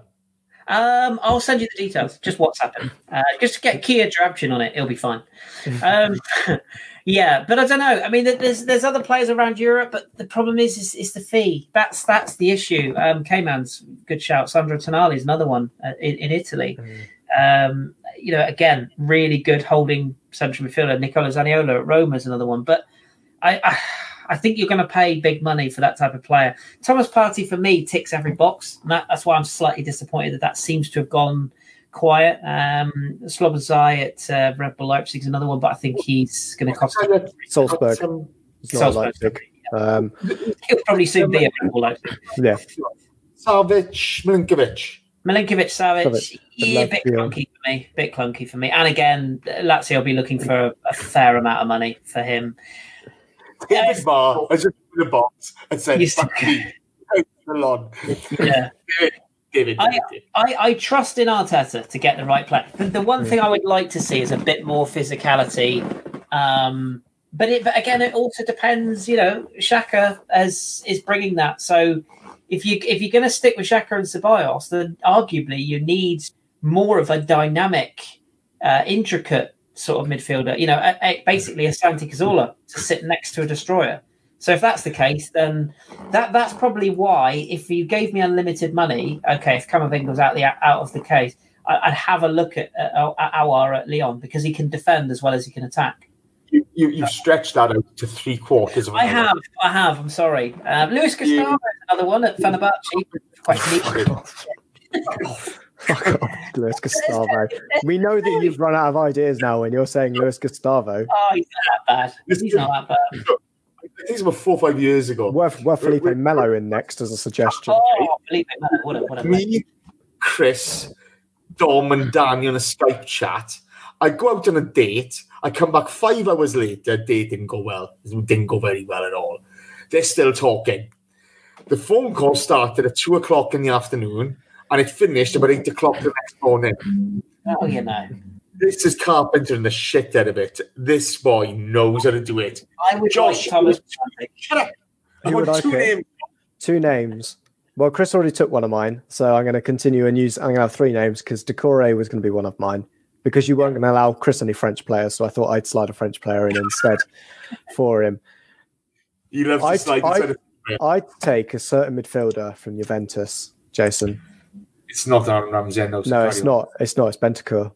I take Bentancur. Oh, let's get let's get Lucas Torreira, put him on a rack and stretch him out so he's six foot two, and then that's ru- that's Bentancur just going round. Just oh, oh, I'd love him. Love him to What come about- and join us. Um, Boys, boys, he'd be, we've been he'd be one of them. two and a half hours. Okay, we're not going to do what about so and so and what about so and so. We're answering one last question. I've still got one player to go. Hold Yeah, on, hold on. I'm gonna I'm gonna drag this out now, Jace, just because of that. we're going we're going for three and a half hours now. uh, oh, who would be the other one that I would take? Oh, it could be Jonjo Shelvey. Could be John. Jo- No, because I don't want another player that takes shots from forty yards. It's the ball, Charlie Adam. Joe On the Allen. upside, we could use um, Shelvey's head to tell the future if you rub it hard enough. I believe that's what Steve Bruce does for divine intervention. Uh, I would take. beating if you I'm going out play there. Going out there. Lewis Cook. Christ, Ooh. I, So I, you- I thought you were going to go down the Chris- Philip Billing route, but you went left wide again. I went. Yeah, Mm. yeah. Uh, Everyone thought I'd go some, but someone from Bournemouth. That's that's the problem. There is a serviceable midfield in Watford, uh, in Bournemouth somewhere. Just got to find it. Fortunately, Eddie Howe's now been sacked. So uh, yeah. Mutual mutual Oh fuck off! He got sacked for being a wimpy little shit. When did you get that? He walked about an hour ago. Oh, Yeah. Bye I mean- bye. Well, the, the best player, the best player at Bournemouth is, um, is David Brooks, but we don't really need that Hmm. type of player, do we? So, Don't need any Welsh players. no, fuck Been Welsh burnt by them before. Big. Still, still might beat in half. He still might beat in half. So, last question. Last question today. And it's from Jimmy Howson. Sorry to ask, he says, but reports saying Ozil is just going to sit his contract out. What can we do to get him out of the club? This team can move on and not have to have this hanging over our heads go, moving forward. Josh, you first. Uh, I think we just ignore it. Just doesn't happen. The only reason it becomes a thing is because people mention it. If you don't mention it, it stops being a thing. And- Beetlejuice. Beetlejuice. Yeah, like yeah, exactly. As a- you do not talk about Eventually, that. all I think the one thing we need to do, and unfortunately, Arteta can't do it over a Zoom call at the moment. But once some journalists, probably uh, the guy that calls himself Moose, who I swear, even over radio, you can smell how bad he is, um, says to Mikel Arteta some convoluted thing about Mesut Ozil that Arteta just says, right, fuck it, rolls up his turtleneck, goes over and punches him square in the face. That is the only way people will stop talking about Mesut Ozil. But Yeah. Uh, I don't. I think that's the only way we deal with it. I'm kind of comfortable with it now. It's just, yeah, Mesut Ozil's doing around. We don't know how much money we make off Mesut Ozil on the flip side of how much Mesut Ozil makes off us. You know, how many millions of shirts are going to have Mesut Ozil on the back of it? That's paying, you know. So re- one of the reasons Adidas kind of gave us so much money is because they know how many shirts they're going to sell with Ozil on the back of them. Can't hear you, Jace. They've just dumped Mesut Ozil, haven't they? Need yourself. It's it's, Yeah. it's like it's it's it's a. I think Simon said it in our group the other day. It's it's the classic Mexican standoff. It's who's going to blink first, isn't it? I mean, if if we if we get uh, if we get an offer from argue, I mean, I think the two countries that most would be most keen at the moment would be the would be America and and Turkey for MLS or, or the Super League. I think that probably if the if the situation happens where a club says to us, "Look, we'll take him off your hands, but you need to pay half his wages," we might as well take it because we're not really good. We're not losing anything, but what we are losing um, is with the new Premier League rules is we're losing a squad place. That's that that space is being taken. Very good, Andy. I hope it was nice. um, we're, we're losing we're losing a place in the squad. That's that's the one issue I have with it. I agree with what Josh is saying. It's kind of that you know let him not in the reserves type of scenario, but that's a place that could be taken up with a first team squad player, not a young player who doesn't count, but an actual first team squad player that, that could come in and, and be utilised. The situation is toxic at this point. It's no good for Meza. You know, the, the bloke tweeted, "Well done to the lads after the game today," and you just all you have to do is, is scroll down his timeline, and it's just full of abuse. We don't need that. Like this is a time we should just be celebrating an FA Cup. We're not not directing our ire at a player who's nothing to do with the club right now. You know, it's the same with Guendouzi. Like they're clearly gone. We need to. We just need to move forward and find the best possible solution that fits all. And and the best possible solution for Meza is to be playing football, and he's not going to do that at Arsenal. Jimmy H twenty nine. Uh, my apologies. I thought you were Jimmy Howson. So my apologies, Jimmy H twenty nine. You're Jimmy H twenty nine, not Jimmy Howson. Sorry, pal. And that was his question. I, th- I think the one thing that sort of strikes it. Uh, the one thing that strikes me about this this whole scenario is he's got twelve months left in his contract. Okay. Out of the three players that weren't named, that, that, um, that sorry, um, didn't take pay cuts, he's the only one whose name gets leaked. Right? now? You know, he's he's put to be fair to Mesut Ozil, he put up a lot of shit during the Emery era. He was playing fine before lockdown. What's happened since we don't know. Nobody knows at this moment in time. There's lots of rumours, there's lots of things. But the the vitriol aimed towards him is getting ridiculous. Hmm. If we do stop talk, talking about him, it's the only way to deal with it. You know, he signed a contract in good faith. Whether his performances have been good or not doesn't matter a damn. Right? Huh? fault, is it? You know, funny, under Emery, there were a lot of shit players. It's turned around under under Mikel Arteta, Mustafi, Xhaka. Do you know what I mean? The, the list goes on. His performances before lockdown were fine. He's created more chances than anybody else in this team, and he's only played a handful of games. Hmm. We've got to sort of get off the hate train on this one. Whatever's going to happen this summer's going to happen. Hopefully, we find a solution which fits all parties. But We need Um, to move forward from it, though, don't we? But like, whatever happens, we need to. put it- We need to. It, it's not. It's not great right now. It, we need, and if we're going to move the whole club forward, we need. And, and as I said, you know my thoughts, Jason, on on Guendouzi. I, I like him. I think he's a quality player. But even I have got to that point where I'm like, you, you know, you don't want to get on board, you, you go, and that's got to be the same with Meza, whether it's to do with the wages or not. He signed the contract that we offered him. He didn't do anything wrong. That, that wasn't that wasn't his fault that we offered him ridiculous money. You know, that was our choice. He's doing nothing wrong. But there are, you know, some some suggestions that he doesn't particularly train very well. That he, you know, he's not particularly focused, uh, and that's when you start to question his. there's a lot of players who've been like that over the years, and unfortunately, they've been. club, he? You know, it's the same with same with Gareth at- at Madrid. He, he's lost that spark to It- play it's funny. I watch. I watch Bale play for Wales. He's epic. Loves it. He's Yeah. epic. Training me- session. My a friend of mine, her, her son, and they're going to local Tesco's, and who was in the, in the car next to them going up towards the junction? Kieran Gareth and, and, and the corner looks like this. You know, Yeah. oh my god, it's Gareth Bale. And Bale goes, hello. He just Yeah. gives him a cheeky wave and a smile. It's made the kid's day. That's what he's like, yeah. Hmm. Okay. I, I was talking to Kev, Kev, Kev Gunner. And Kev Gunner lives in Madrid and he's a Ma- Madrid, Madrid, Madrid star, whatever they call it. And as he says, you know, yeah, he's had loads of sticks from uh, stick from a lot of Madrid fans, but all not not all fans are like that. And I think we have to look at this and say, how do we get, you know, if he's if Ozil's not going to go, you know, just being vile towards him isn't going to do any good because it's going to make him dig in. You know, let's show a bit of let's show a bit of common decency on this matter. And let's focus on the players who want to be here. Absolutely, You know? absolutely. If he It's doesn't like- want to be, then that's fair enough. That's his choice. He's got the right to sit on his contract, but we don't need to focus on him because he is not giving output to the club that we all support. Absolutely, absolutely. Right, that's it. That's it for this. Um, oh, sorry, Josh. Do you want to add anything? Dennis Bergkamp's back. That's it. Everyone see Simon Collings ask uh, ask that question to Mikel Oh, Arteta.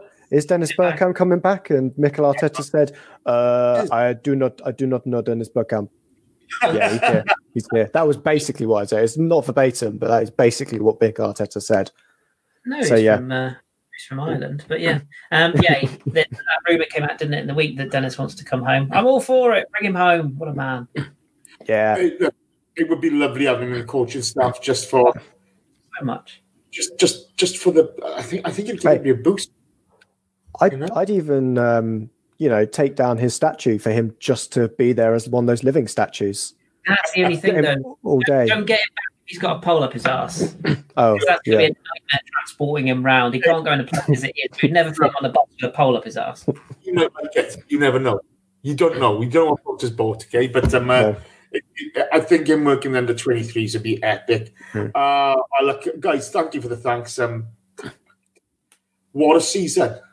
What a season. Um, massive thanks to all the guys. Uh, shit, there's so many of you lot. Collins, Chimp have been on this season. Um, uh, Dom, John Welsh, Danny, um, Ellis Mel, that London guy, Carl Walker, who's crashing trains because he don't care anymore because we won the Olympic Cup. Okay, Femi, Rich Cactus Cash, uh, OG. Shredder. Oh, OG's been on, Shredder's been on, Nicky Wilson's been on. Oh, bloody hell. Dave, Dave was on this season. Dave was on the season, yeah. Dave, Dave- look, Dave's with us in, in spirit, regardless. Um, you know, we we we we we're so lucky to um, have been in part of his life. It's it's beyond. Uh, Corey Austin, sorry, I knew there was bloody somebody. Drew Thompson. Um, who am I missing, boys? I'm missing somebody. Uh, from the main group, Um, Fifey, Fifey, like Fife. Way. Yeah. Um, oh, all the people, all the people that came on for those single shows. That All- we do remember you. We Yeah. really do. This isn't just us forgetting ju- because we were all drunk or Yeah. just high on FA Cups. Jim Howson was on a show. Yeah. Stan the Man was on a show. Oh, Stan I the- get- Stan the man's amazing. Um, oh, oh, Clicky. oh, Clicky, the clicking guy. Clicky McGrew. no, no, no, no, no, no, no, no, no, no. Andrew, Dow Square to where? Um, or, or Alonso Spencer. Didn't Alonso Lana Spencer. show as well? I think Lana came on one as well. Yeah. Couldn't be in the- Okay. Loads of them. Um, all over the fucking place, these people. They they they get everywhere. It's like That's rats. the best part about it. None of them are a patch on us. That's the best bit. I don't know. I don't really don't know. Have you heard tonight's show? This is awful. this is terrible. man. Um, thank you to everyone. Thank you to everyone. Um, I'm going to say it again because this has been a hell of a season. Steve, Dave, ah, fuck, we can't get over it. Can't get over it. Um, we lost our heart and soul this season, and it's fucking horrific.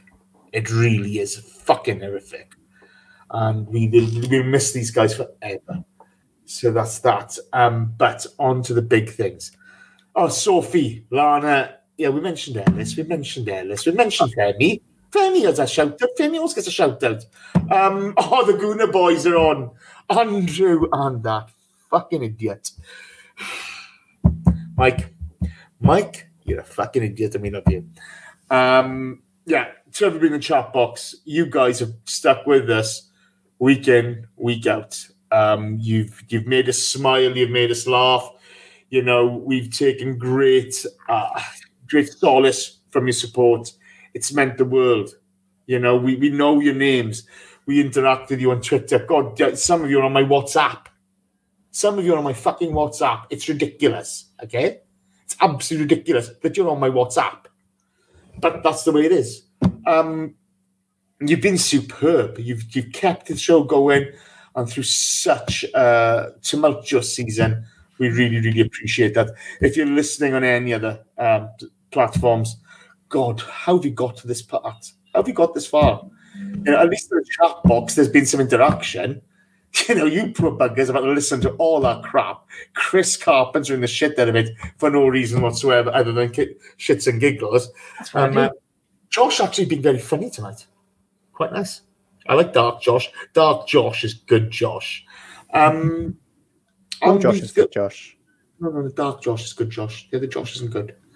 Um, but we really appreciate your support. You've been magnificent. So thank you very much.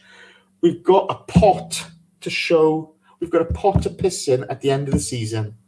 And it's so magnificent. Credit to Arteta, credit to the guys.